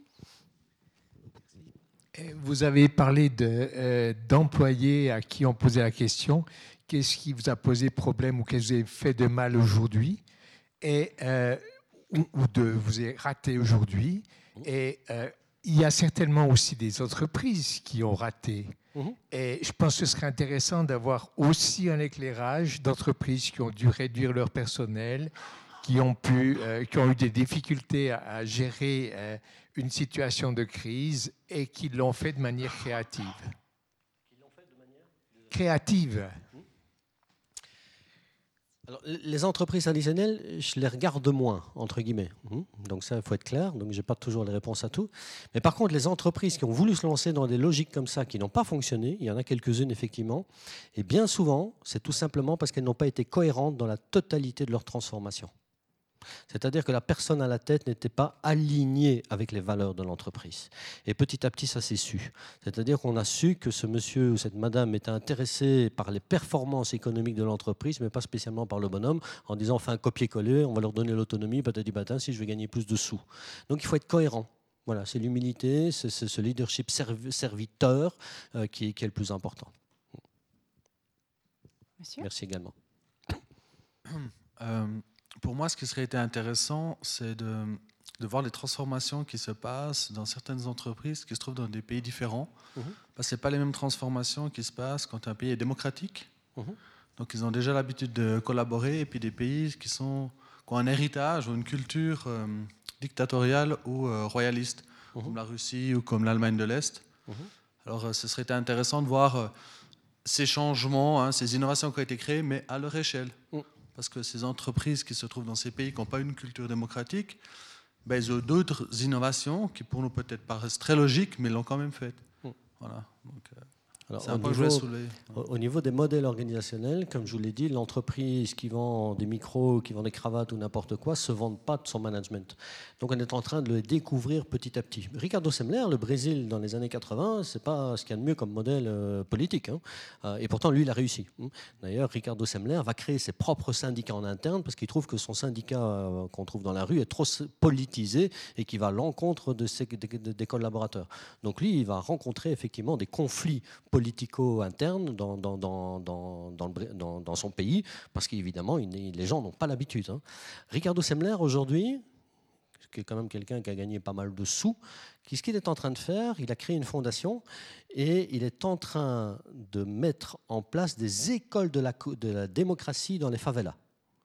Parce qu'il se dit, quand j'attrape quelqu'un qui a 20 ans, qui a 30 ans, ben, il ne sait pas du tout de quoi on parle. Et donc, il me faut 6 mois, un an pour l'éduquer à cette démocratie. Donc, il dit, maintenant, autant les prendre tout petits. Et donc, avec sa femme, il a mis plein, plein d'argent. Et maintenant, il forme les enfants. Il dit, peut-être qu'ils vont rentrer chez moi, peut-être qu'ils auront ailleurs. Mais en tout cas, le message de la démocratie, il ira un peu partout grâce à moi. quoi. Mm. Mais non, on a le Japon. euh. Non, on n'en a pas beaucoup. On n'en a pas beaucoup. Une question ici. Euh, ce que je trouve quand même inquiétant dans ce que vous dites, c'est que dans le fond, c'est les entreprises qui doivent prendre le relais du rôle de l'État. Oui. A priori, le Brésil est quand même une démocratie. Tout à fait. T'as une question ici? Merci. Et hum, dans le monde de la santé, des entreprises en santé, est-ce qu'il y a des exemples de choses Alors- alternatives qui ont marché? Alors, il y a, un- un- il y a deux exemples qui sont très connus dans, dans la littérature. Le premier, ça se passe aux Pays-Bas, c'est l'entreprise Burgsoft. Burgsoft, c'est une entreprise d'infirmières à domicile. Hmm. Donc, c'est un infirmier qui. Donc, faut savoir que les infirmiers sont payés par l'État. Donc, quand vous êtes malade, il y a quelqu'un qui vient faire votre piqûre, patati patata. Et euh, on a commencé à rationaliser, on a commencé l'organisation scientifique du travail. On a dit une infirmière, une piqûre, c'est 2 minutes 30, un pansement, c'est 4 minutes, etc., etc. Et donc, on a retiré tout le côté humain des soins. Et donc, il y a un jeune infirmier, euh, Jos de Bloch, qui a dit C'est pas ça, c'est pas pour ça que j'ai été à l'école, moi. Moi, je suis un infirmier, moi, c'est le soin qui m'intéresse. hein. Et donc, ce monsieur a créé ce type d'organisation. Il a pris, pour l'instant, 80% des parts de marché des infirmières aux Pays-Bas. Il a fait gagner 25 millions d'euros par an au gouvernement hollandais. Ça, ça nous Ça, intéresse, le canton de Châtel. si jamais. Un gros besoin. Jos de Bloch hmm, donne des conférences et il a décidé, depuis l'année dernière, d'aller voir ses concurrents en disant Je veux bien venir chez vous gratuitement et je vais vous expliquer comment il faut faire. C'est beau, hein? Alors, il y a un deuxième exemple qui est très connu. C'est une, euh, je ne sais pas si ça s'appelle une chaîne, mais en tout cas un ensemble d'hôpitaux psychiatriques en Allemagne qui fonctionne sur cette logique-là également. Euh, en Belgique, il y a trois hôpitaux qui commencent à se lancer dans cette logique-là, tout simplement parce que l'État belge a beaucoup moins de sous au niveau de- de- des lois sociales. Donc il y a beaucoup de, restrictions et donc il y a des directeurs d'hôpitaux qui se lancent là-dedans. Euh, il y a l'hôpital universitaire, le CHU de Namur et celui de Jolimont.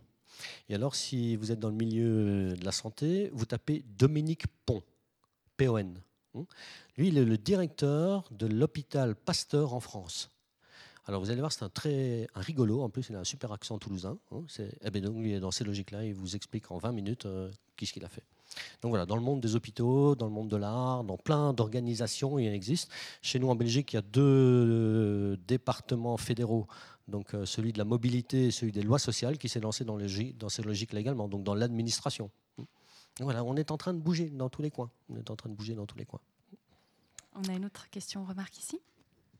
Ouais, ça va un peu dans ce sens-là, mais euh, je, je voulais savoir un peu, vous avez parlé pas mal du domaine privé, c'était aussi de rentrer dans la question du domaine public. Euh, il me semble que ben voilà, on a de plus en plus de coupes budgétaires dans des domaines, que ce soit la santé, l'éducation, etc. Et qui, il me semble, si à un moment il y avait peut-être du temps à la collaboration, à la discussion, à, à l'échange, se, se réduit un peu comme une peau de chagrin, dans, qui tend à aller dans un système finalement de management plutôt traditionnel. Euh, c'est un peu mon sentiment. Est-ce que c'est le vôtre? Et est-ce que, enfin, est-ce qu'il y a des pistes qui s'ouvrent aussi euh, dans le monde public? Que ce soit dans, dans le monde euh, des hôpitaux, que ce soit dans le monde de l'administration belge, et on n'est pas les seuls, j'en j'en suis persuadé, oui, dans, dans- dans le domaine pas seulement privé mais public, tout est en train de bouger. C'est ce qu'on appelle, ce que je disais tout à l'heure, ce qu'on appelle les minorités agissantes. Donc n'attendez pas le Messie. ne marchera pas. On n'aura pas un Gorbatchev international qui va casser les murs, patati patata. Je crois que c'est tout un chacun. Et il y a beaucoup de choses qui sont en train de bouger. Quand vous faites de l'observation, donc quand vous regardez les tendances au niveau sociétal et autres, vous voyez que ça bouge énormément, énormément. Et donc, oui, ils seront obligés de suivre. Ils seront obligés de suivre. Une autre question ici? Je vous remercie pour votre exposé. Vous, décrivez quelque chose qui fait vraiment envie. J'aimerais savoir si euh, vous avez des informations concernant la gestion des conflits dans, une telle structure. Alors, J'en ai deux. Le premier, c'est chez Morningstar. Morningstar, c'est les vendeurs d'automates. Là. Donc, quand il y a un conflit entre deux personnes, la première des choses, c'est effectivement, ben, on leur dit, vous êtes grand, sage et adulte, essayez de régler votre conflit. Mais évidemment, comme c'est moi qui ai raison, peut pas avoir tort. Donc comme ça ne marche pas, qu'est-ce qu'on fait? On va choisir un individu dans l'entreprise. Mais il faut qu'on soit tous les deux d'accord, en disant, moi j'aimerais bien que ce soit, je veux dire Pierre, j'ai oublié son prénom. Yvan. Moi, j'aimerais bien que ce soit Yvan. Et lui peut dire, oh non, moi, Yvan, non, ça ne m'intéresse pas. Donc, on va prendre quelqu'un d'autre. Et puis, donc, on prend ce quelqu'un d'autre. Ce quelqu'un d'autre vient nous écouter. Et elle a une Bible. Une seule page c'est la raison d'être de l'entreprise et ses valeurs, comme chez Favi. Et donc on devra agir dans de la bonne foi, dans de la bonne humeur, dans de la bonne volonté. Et c'est elle qui va le faire. Si ça ne marche pas avec elle, troisième rente, là on va choisir à nous deux six personnes de l'entreprise. Et devant ces six personnes, on va essayer de trouver un arrangement. Voilà. Chez Rieshofer, que vous avez vu tout à l'heure, sur 30 ans de temps, il a dû agir qu'une seule fois. C'est tout encore une fois, ces gens, on les amène à maturité, on ne les prend pas pour des enfants, donc on leur donne les responsabilités. Il faut qu'ils prennent leurs responsabilités. Donc même un conflit, ça se gère en interne. De rien. Une autre question ici. Oui. Oui, bonsoir. Merci beaucoup pour votre présentation. Je me trouve qu'une entreprise, admettons, où je me trouve dans le, désir, l'envie de rejoindre cette philosophie-là. Je me trouve donc à 15%, 15 de mes personnes qui ont du plaisir à travailler. Et à 85% de personnes qui n'ont pas du tout de plaisir à venir, ou, ou même 25% qui vont démolir. Mhm. Quelle est la procédure que je peux utiliser pour faire cette rocade De passer à, admettons, au moins 85% de gens qui ont du plaisir à travailler, qui ont peut-être 15%, qui ont un peu moins de plaisir? Mhm. C'est une gageur euh, difficile. Il y a un mode d'emploi, il y a une manière de faire. Ah oui, la, toute première, hein, une autrement.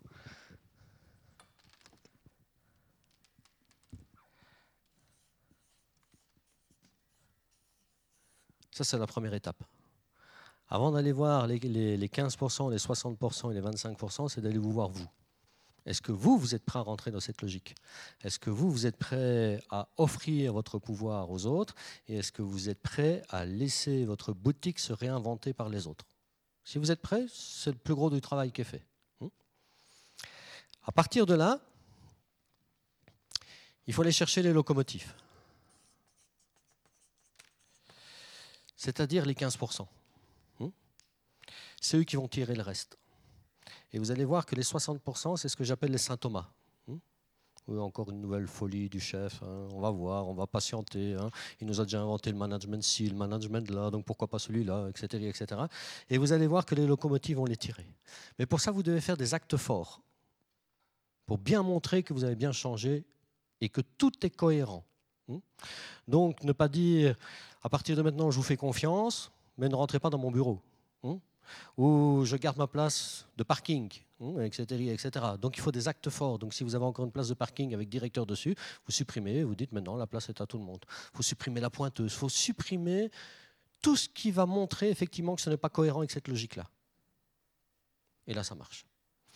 Et les 25% vont diminuer petit à petit. Donc aujourd'hui, on considère que dans ce type d'entreprise, il reste que 3% de gens qui ne veulent pas rentrer dans le moule. Et ce n'est pas toujours les 3% qui ne veulent pas prendre les responsabilités, c'est aussi dans les 3% des gens qui veulent continuer à donner des ordres. N'oubliez pas que quelqu'un qui a ce qu'on appelle un plan de carrière, hein, fait 10 ans qu'il est chez vous, hein, il monte, échelon par échelon. Hein. Et puis un beau jour, euh, vous venez avec la bonne nouvelle. Il n'y a plus d'échelle. Hein, sans morale. Il faut se mettre à sa place. Alors soit il s'accommode, ou soit il se dit, bah, je vais changer de terrain de jeu, j'irai voir chez un autre. Inversement, j'ai vu des managers qui sont managers uniquement par leur expertise, mais pas de managers. Et donc ils sont mal dans leur peau. Ça fait 20 ans que je travaille à la faculté polytechnique. C'est comme votre PFL. Hein. Ça fait 20 ans que je forme des ingénieurs. Ça fait 20 ans parce qu'ils sont ingénieurs qui sont automatiquement managers quand ils rentrent dans une entreprise. Je vous défie, vous allez sur le site internet EPFL ou Université de Mons ou n'importe quoi, regardez le nombre d'heures sur cinq années d'enseignement, de, nombre d'heures sur un morceau d'humain qu'ils ont eu. Rien. Aucun cours de psychologie, aucun cours de, de, relations sociales, aucun cours de communication. Ce sont des ingénieurs. Mais parce qu'ils ont un beau diplôme, ils deviennent managers. Alors certains ont le feeling, certains ne l'ont pas, et certains sont malheureux.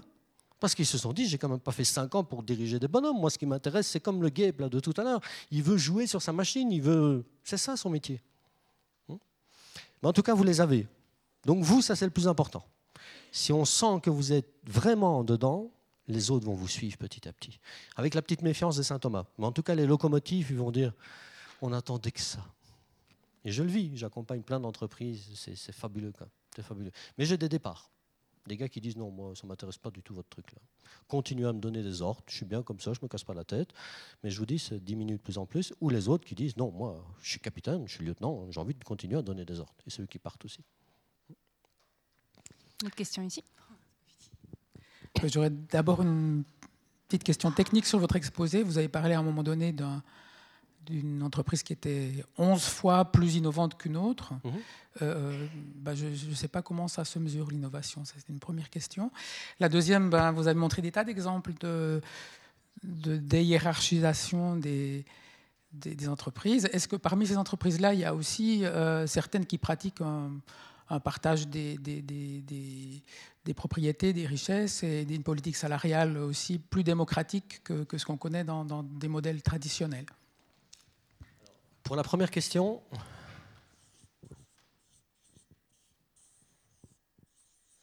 c'est la Convention d'Oslo. La Convention d'Oslo définit qu'est-ce qu'on entend par une innovation et comment on mesure le taux d'innovation dans les pays. Et sachez que la Suisse est toujours bien classée. Donc tous les ans, la Suisse sort du lot dans le pays le plus innovant. Et donc on mesure l'innovation non pas seulement en tant que produit, ni en tant que service, mais également en tant que brevet, en tant que ci, en tant que là. Donc il y a plein, plein, plein de critères. Donc c'est facile de dire qu'il faut 11 fois plus d'innovation. Ça c'est le premier euh, niveau. Au niveau de la rétribution, il y a plein de modèles différents. Le modèle de Gore, c'est que Gore va ponctionner. Donc, dès que vous rentrez dans l'entreprise, pendant un an, vous êtes salarié traditionnel. Donc, vous recevez votre salaire. Au bout d'un an, vous restez ou vous ne restez pas. Donc, en gros, vous avez compris le système et vous, y adhérez ou vous n'y adhérez pas. Et là, on va vous donner 13% de votre salaire sous la forme d'actions dans l'entreprise. Et vous ne pouvez pas les vendre à l'extérieur que dans l'entreprise. C'est-à-dire, c'est une sorte de fonds de pension. Hmm. Donc si vous quittez plus tôt parce que vous avez gagné au loto, on va vous obliger de revendre ces, valeurs, euh, ces actions à la valeur euh, financière du, moment à vos collaborateurs. Hmm. Donc ça, c'est une manière de le faire. Chez Favi, ils distribuent autant les bénéfices que les pertes. Heureusement, il n'y a jamais eu de perte, enfin une seule année, mais ils disent, euh, c'est un qui tout double. Hein. Alors chez Favi, pour l'instant, ils sont à leur 16e mois de salaire. C'est pas mal, hein donc euh, il est clair qu'on dit, bah, c'est tout à fait normal, vous avez droit, vu que au début, quand, Jean-François Zorbis est arrivé dans l'entreprise, il s'est rendu compte qu'il y avait plein de primes. Il y avait des primes de tout. Hein. Donc c'est une fonderie, hein, je vous répète, c'est une petite fonderie. Et il y avait notamment des primes à la température. Parce qu'il y a des gens qui sont dans les bureaux, il y a des gens qui sont du côté de la fonderie. Hein. Et quand il a pris son poste, donc c'était parce qu'il y avait quelqu'un qui allait être retraité, donc pendant six mois, il a pu observer. Et donc il a observé toutes ces anomalies. Et notamment en plein mois d'août, les gens de la fonderie fermaient les portes et les fenêtres pour augmenter la température encore plus. C'est-à-dire pour avoir une plus grosse prime. Hmm il s'est dit, mais c'est aberrant ce truc. On leur donne une prime parce que c'est soi-disant défavorable, et eux, ils font exactement l'inverse. Donc, qu'est-ce qu'il a dit? Je prends toutes les primes, je les additionne, et maintenant je les divise par le nombre de têtes de personnes. Ça, c'est le premier point. Deuxième étape, c'est à partir de maintenant, je compte sur vous pour faire du bénéfice. Il y a un actionnaire au-dessus, donc Zobris n'était pas, du tout le patron, euh, il était un, administrateur. Il a dit ce que je vais vous promettre, c'est que ce qu'on va gagner, on va le partager tous ensemble. Je vais rendre une partie à l'actionnaire principal, mais le reste, ce sera pour nous. Et c'est comme ça que Jean-François Zorbis a monté jusqu'au 16e mois de salaire pour ses collaborateurs. Alors vous n'avez pas loin un gars que j'ai rencontré en, même temps que Marie-Thérèse, c'est la société Ecodev, une toute petite structure ici à Neuchâtel. Hein. Et là j'ai adoré parce que leur degré de maturité est, passionnant chez eux. Ils sont très peu nombreux, ils sont une dizaine ou une quinzaine, je ne sais plus, ils sont dans le milieu informatique, ils, ils, ils encodent. Et tous les ans, ils se mettent autour de la table et demandent à chacun combien tu veux gagner cette année et pourquoi? C'est tout. Il n'y a aucune contrepartie. Hein. Donc, monsieur va dire, ben moi, cette année, j'ai rien de particulier, j'ai pas d'investissement, les enfants sont, sont sortis de l'école, patati patata, avec 3000, j'ai assez. Ah bon? Madame, elle va dire non. Moi, mon mari vient de perdre euh, son emploi, je suis la seule à rapporter de l'argent pour l'instant. Moi, j'aimerais bien 5000. Bah, D'accord, 5000. Et vous, madame, c'est quoi? Ah ben moi, j'ai encore trois enfants à l'université, ça me coûte très très cher. Voilà, bah ok, pour autant. C'est tout. On fait confiance aux gens. Donc regardez le degré de maturité. Et ça marche depuis des années. Hein. Regardez Codep, vous pouvez aller les rencontrer, ils sont à Neuchâtel. Euh, c'est fabuleux. Quoi, Donc ils sont arrivés à ce stade-là. Alors il y en a d'autres, notamment vous l'avez vu chez Morningstar. Les salaires sont redistribués et recalculés tous les ans, avec trois étages. Premier étage, c'est vous qui vous auto-évaluez. Donc vous allez dire, cette année, en fonction de quatre critères. Le premier, c'est votre performance technique qu'est-ce que vous avez fait en, tant que performance technique? Donc si vous êtes vendeur, si vous êtes technicien, si vous êtes ci, si vous êtes là. La deuxième, c'est en quoi vous avez respecté les valeurs de l'entreprise? Qu'est-ce que vous avez fait pour respecter ces valeurs? Qu'est-ce que vous nous avez montré? Le troisième, c'est qu'est-ce que vous avez fait pour aider les autres dans l'entreprise? Et le quatrième, c'est quelles sont les compétences nouvelles que vous avez acquises pour notre entreprise? Et donc à partir de ces quatre familles de critères, vous allez dire, ben voilà, cette année, moi je mérite 1000. Ok, vous méritez 1000, c'est vous qui l'avez décidé, hein, vous mettez 1000. Hein. Et puis on récolte tout ça, ça se passe aussi en février. Hein. Et puis on prend un comité de gens élus au hasard. Et ces individus vont relire toutes les propositions de fiches de paye des, collaborateurs. Et ils vont vous appeler si vous êtes en dessous ou si vous êtes au-dessus. En se disant, écoute, Yvan, 1000, euh, avec tout ce que tu as fait, euh, c'est pas assez. Quoi. voilà. Ricardo Semler fait exactement la même chose, avec d'autres types de critères. Et ce qui est marrant, c'est que les deux sociétés, vu que l'on a bien étudié, les collaborateurs jugent 15% en moins leur salaire. C'est fou, hein? Donc ils ne sont pas gourmands. En moyenne, ils devraient gagner 15% en plus. Et donc c'est pour ça qu'on leur dit non, là tu mérites, tu as fait beaucoup plus que tu ne penses, patati patata. Maintenant, monsieur, vous connaissez lui, hein lui il a demandé 2000 sur quelle base avez-vous demandé 2000 bah, Parce que je suis le plus fort, tiens. Ok, on vous donne les 2000. Ça ne se discute pas. Hmm? Mais on vous retrouve l'année prochaine. Et là, on verra si vous méritez toujours les 2000. Et donc, il y a une autorégulation qui va se faire. Parce que maintenant que lui a demandé 2000, quand il va retourner dans son équipe, on va lui dire euh, Tu es quand même franc, toi, 2000. Hein? Il faudrait peut-être que tu te bouges un peu plus, que tu fasses plus pour tes 2000, pour les mériter réellement. Donc là, vous n'avez pas un manager qui est derrière, c'est toute la communauté qui est derrière en disant écoute, si on était tous comme toi, on ferme la boutique demain. Hein. Moi, j'ai une femme, j'ai des enfants, j'ai des trucs. Hein. hein donc, euh, sois un peu plus raisonnable, essaye de réfléchir ou fais vraiment pour mériter tes 2000. Donc, voilà comment ça se passe au niveau de la rémunération. Donc, chacun a, son, a sa façon de faire, en tout cas, mais qui respecte toujours leur raison d'être et leurs valeurs, automatiquement. J'ai une question, moi, parce que euh, moi, je trouve ça formidable, mais on a l'impression que finalement, tout le monde, même si on est un peu gourmand à un moment, tout le monde, dans le fond, euh, est bon, et il n'y a pas de pervers, il n'y a pas de manipulateur, il n'y a pas de, mauvais côté euh, chez les, employés, et quelque part, c'est un peu magique, quoi. Moi, j'aimerais vous entendre là-dessus, parce que j'ai beaucoup envie d'y croire, mais je me demande. Il faut déjà y croire. C'est déjà le premier point. Hmm Alors, savez-vous pourquoi M. Gore s'est lancé dans cette, cette aventure-là? Hmm Donc, M. Gore, je vous répète, c'est un ingénieur chimiste. Et c'est un inventeur. Donc vous l'imaginez, un beau soir, il rentre chez lui et il dit à son épouse, on est aux États-Unis, il n'y a pas de sécurité sociale, il n'y a rien. Il dit à, son épouse, j'en ai marre de Dupont de Nemours, moi je vais créer ma petite boîte dans mon garage. Premier réflexe de Madame Gore, et là on a encore trois jeunes gens là qu'il faut payer leurs études et tout, on ne va pas prendre des risques. Hein. Donc petite discussion familiale, moi elle comprend, et quand amoureuse de son mari, elle dit d'accord, euh, vas-y. Mais une condition, c'est que c'est moi qui m'occupe des RH. Toi, tu es chimiste, tu t'occupes de chimie. Alors pourquoi elle dit ça? Tout simplement parce que Madame Gore est en train de lire le livre le plus merveilleux du XXe siècle. Hmm? Ce livre a été écrit par un monsieur qui s'appelle Douglas MacGregor. On est dans les années 60. Douglas MacGregor est dans la même veine qu'Abraham Maslow, que Carl Rogers? Les premiers humanistes en sciences humaines. Hmm? Et MacGregor va écrire le livre, euh, écoutez bien le titre, hein, euh, replongez-vous en 1960, hein, regardez l'industrie comme elle est, hein. la dimension humaine de l'entreprise. C'est fabuleux, quoi. Ce n'est pas la dimension économique, ce n'est pas la dimension sociale, c'est la dimension humaine de l'entreprise. Et M. MacGregor va montrer qu'il y a deux façons de voir les gens. D'ailleurs, M. Grégor est très connu sur ce qu'on appelle la théorie X et la théorie Y. La théorie X, elle est très simple, sont tous des gros fainéants. Tous ceux que j'engage, ce sont tous des gros fainéants. Ça, c'est mon postulat de départ. Et c'est d'ailleurs pour ça que je vais mettre une pointeuse, que je vais mettre des caméras, que je vais surveiller, que je vais engager un chef pour aller vérifier, patati patata. Le pocage. Hein. Prévoir, organiser, commander, contrôler et coordonner. Hein. Quand vous, vous rentrez dans cette logique-là, hein, en tant qu'employé, vous rentrez dans une organisation, on ne fait que vous infantiliser, parce qu'on vous contrôle, comme si vous étiez un petit garçon de 6 ans mais vous allez avoir une sorte de cercle vicieux qui va faire que vous allez rentrer dans le moule. Et le dicton quand le chat n'est pas là, les souris dansent, ça va se passer tout à fait normal. Hein. Et c'est pas que vous êtes mauvais à l'origine, hein, mais on vous a mis dans un système qui vous fait devenir mauvais. Et M. MacGregor va dire la théorie Y, c'est exactement l'inverse. Pourquoi ce qui serait mauvais? Pourquoi ce qui serait pas bon, ces gens?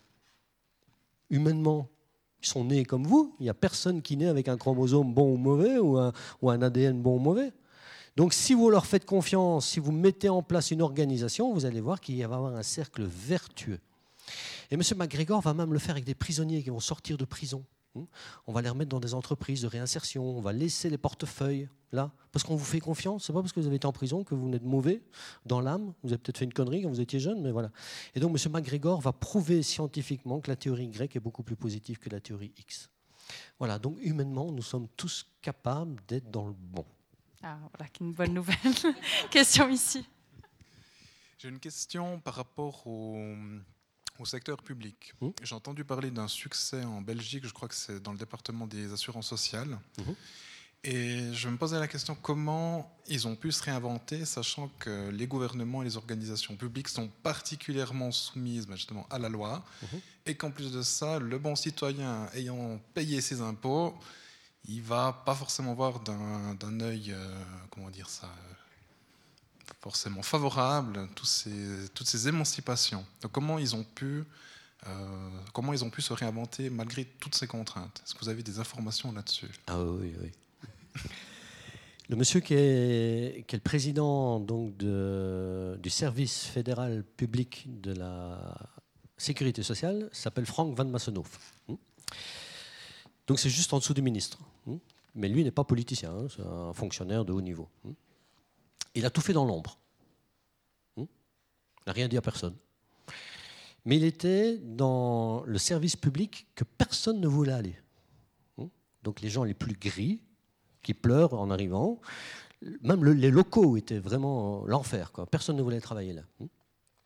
Donc lui a tout rasé, quasiment, sans rien dire à personne. Il a tout réorganisé. Il a, il a beaucoup discuté avec ces gens en disant c'est inhumain ce qu'on vous fait vivre, donc on va tout réorganiser, on va tout repenser. Sans rien dire au ministre. Et quand M. Van Massenhoff l'explique, et ça vous le gardez, hein. il y a eu un changement de ministre. Ça, ça arrive chez partout, hein, chez vous aussi. hein. Et donc le nouveau ministre fait la visite en disant Tiens, vous avez une drôle d'administration. hein. Il n'y a personne. Effectivement, il a autorisé le télétravail, il a autorisé plein de choses. hein. Et ce fameux ministre va chercher son document en disant Mais le télétravail, c'est interdit, plus de deux jours semaine. Le 6, c'est interdit. Le 6, c'est interdit. Le 6, c'est interdit. Vous allez me recommencer, vous allez balayer tout ça et revenir sur ce qui se passe précédemment. Monsieur Van Massenhoff lui a dit, vous savez, avant, pour traiter un dossier, ça prenait neuf mois. Maintenant, ça prend un mois. Vous voulez vraiment que je ferme? Vous savez ce qu'a répondu le ministre? Non, mais je veux être sur la photo maintenant.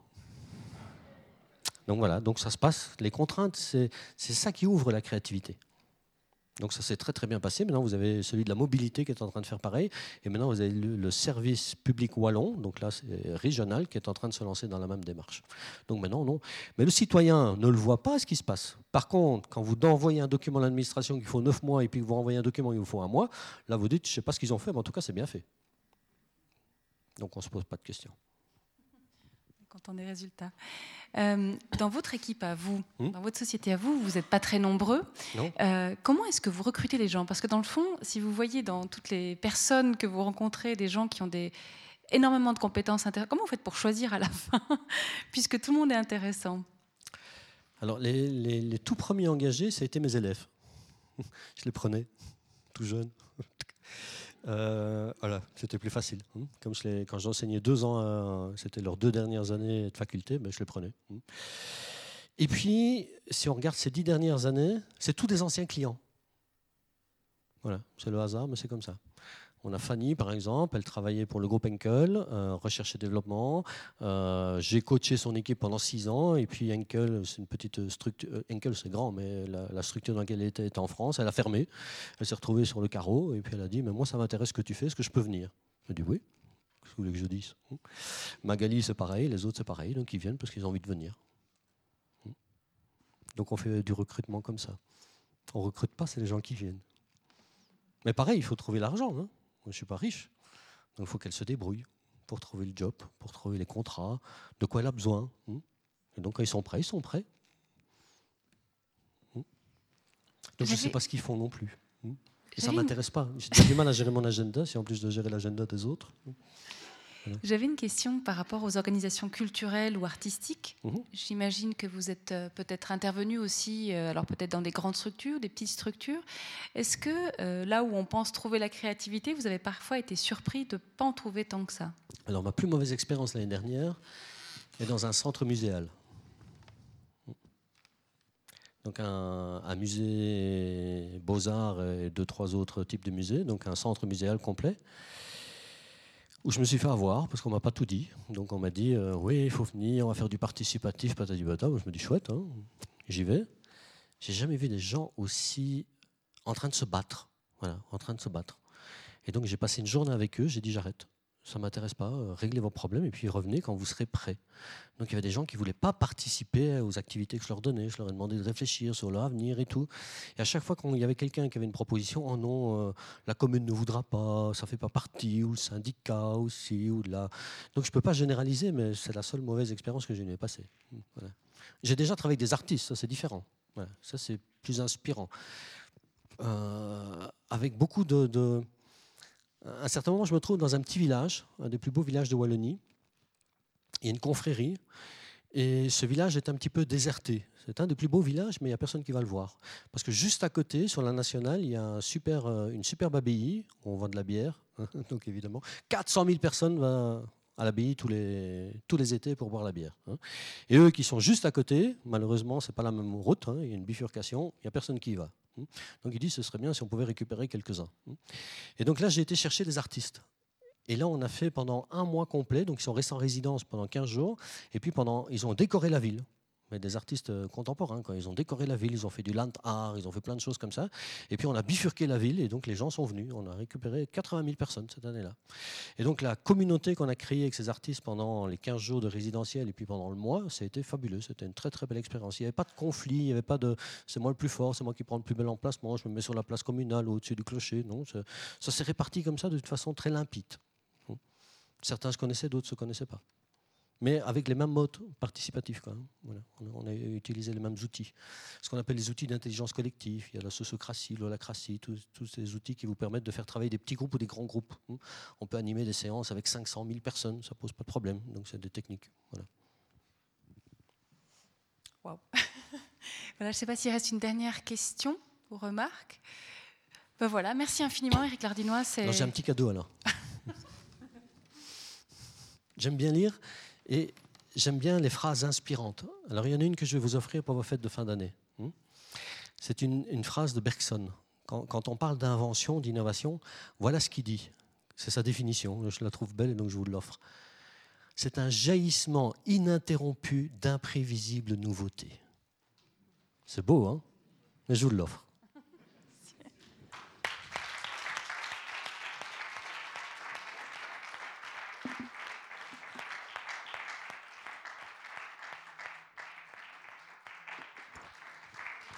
Soyons créatifs.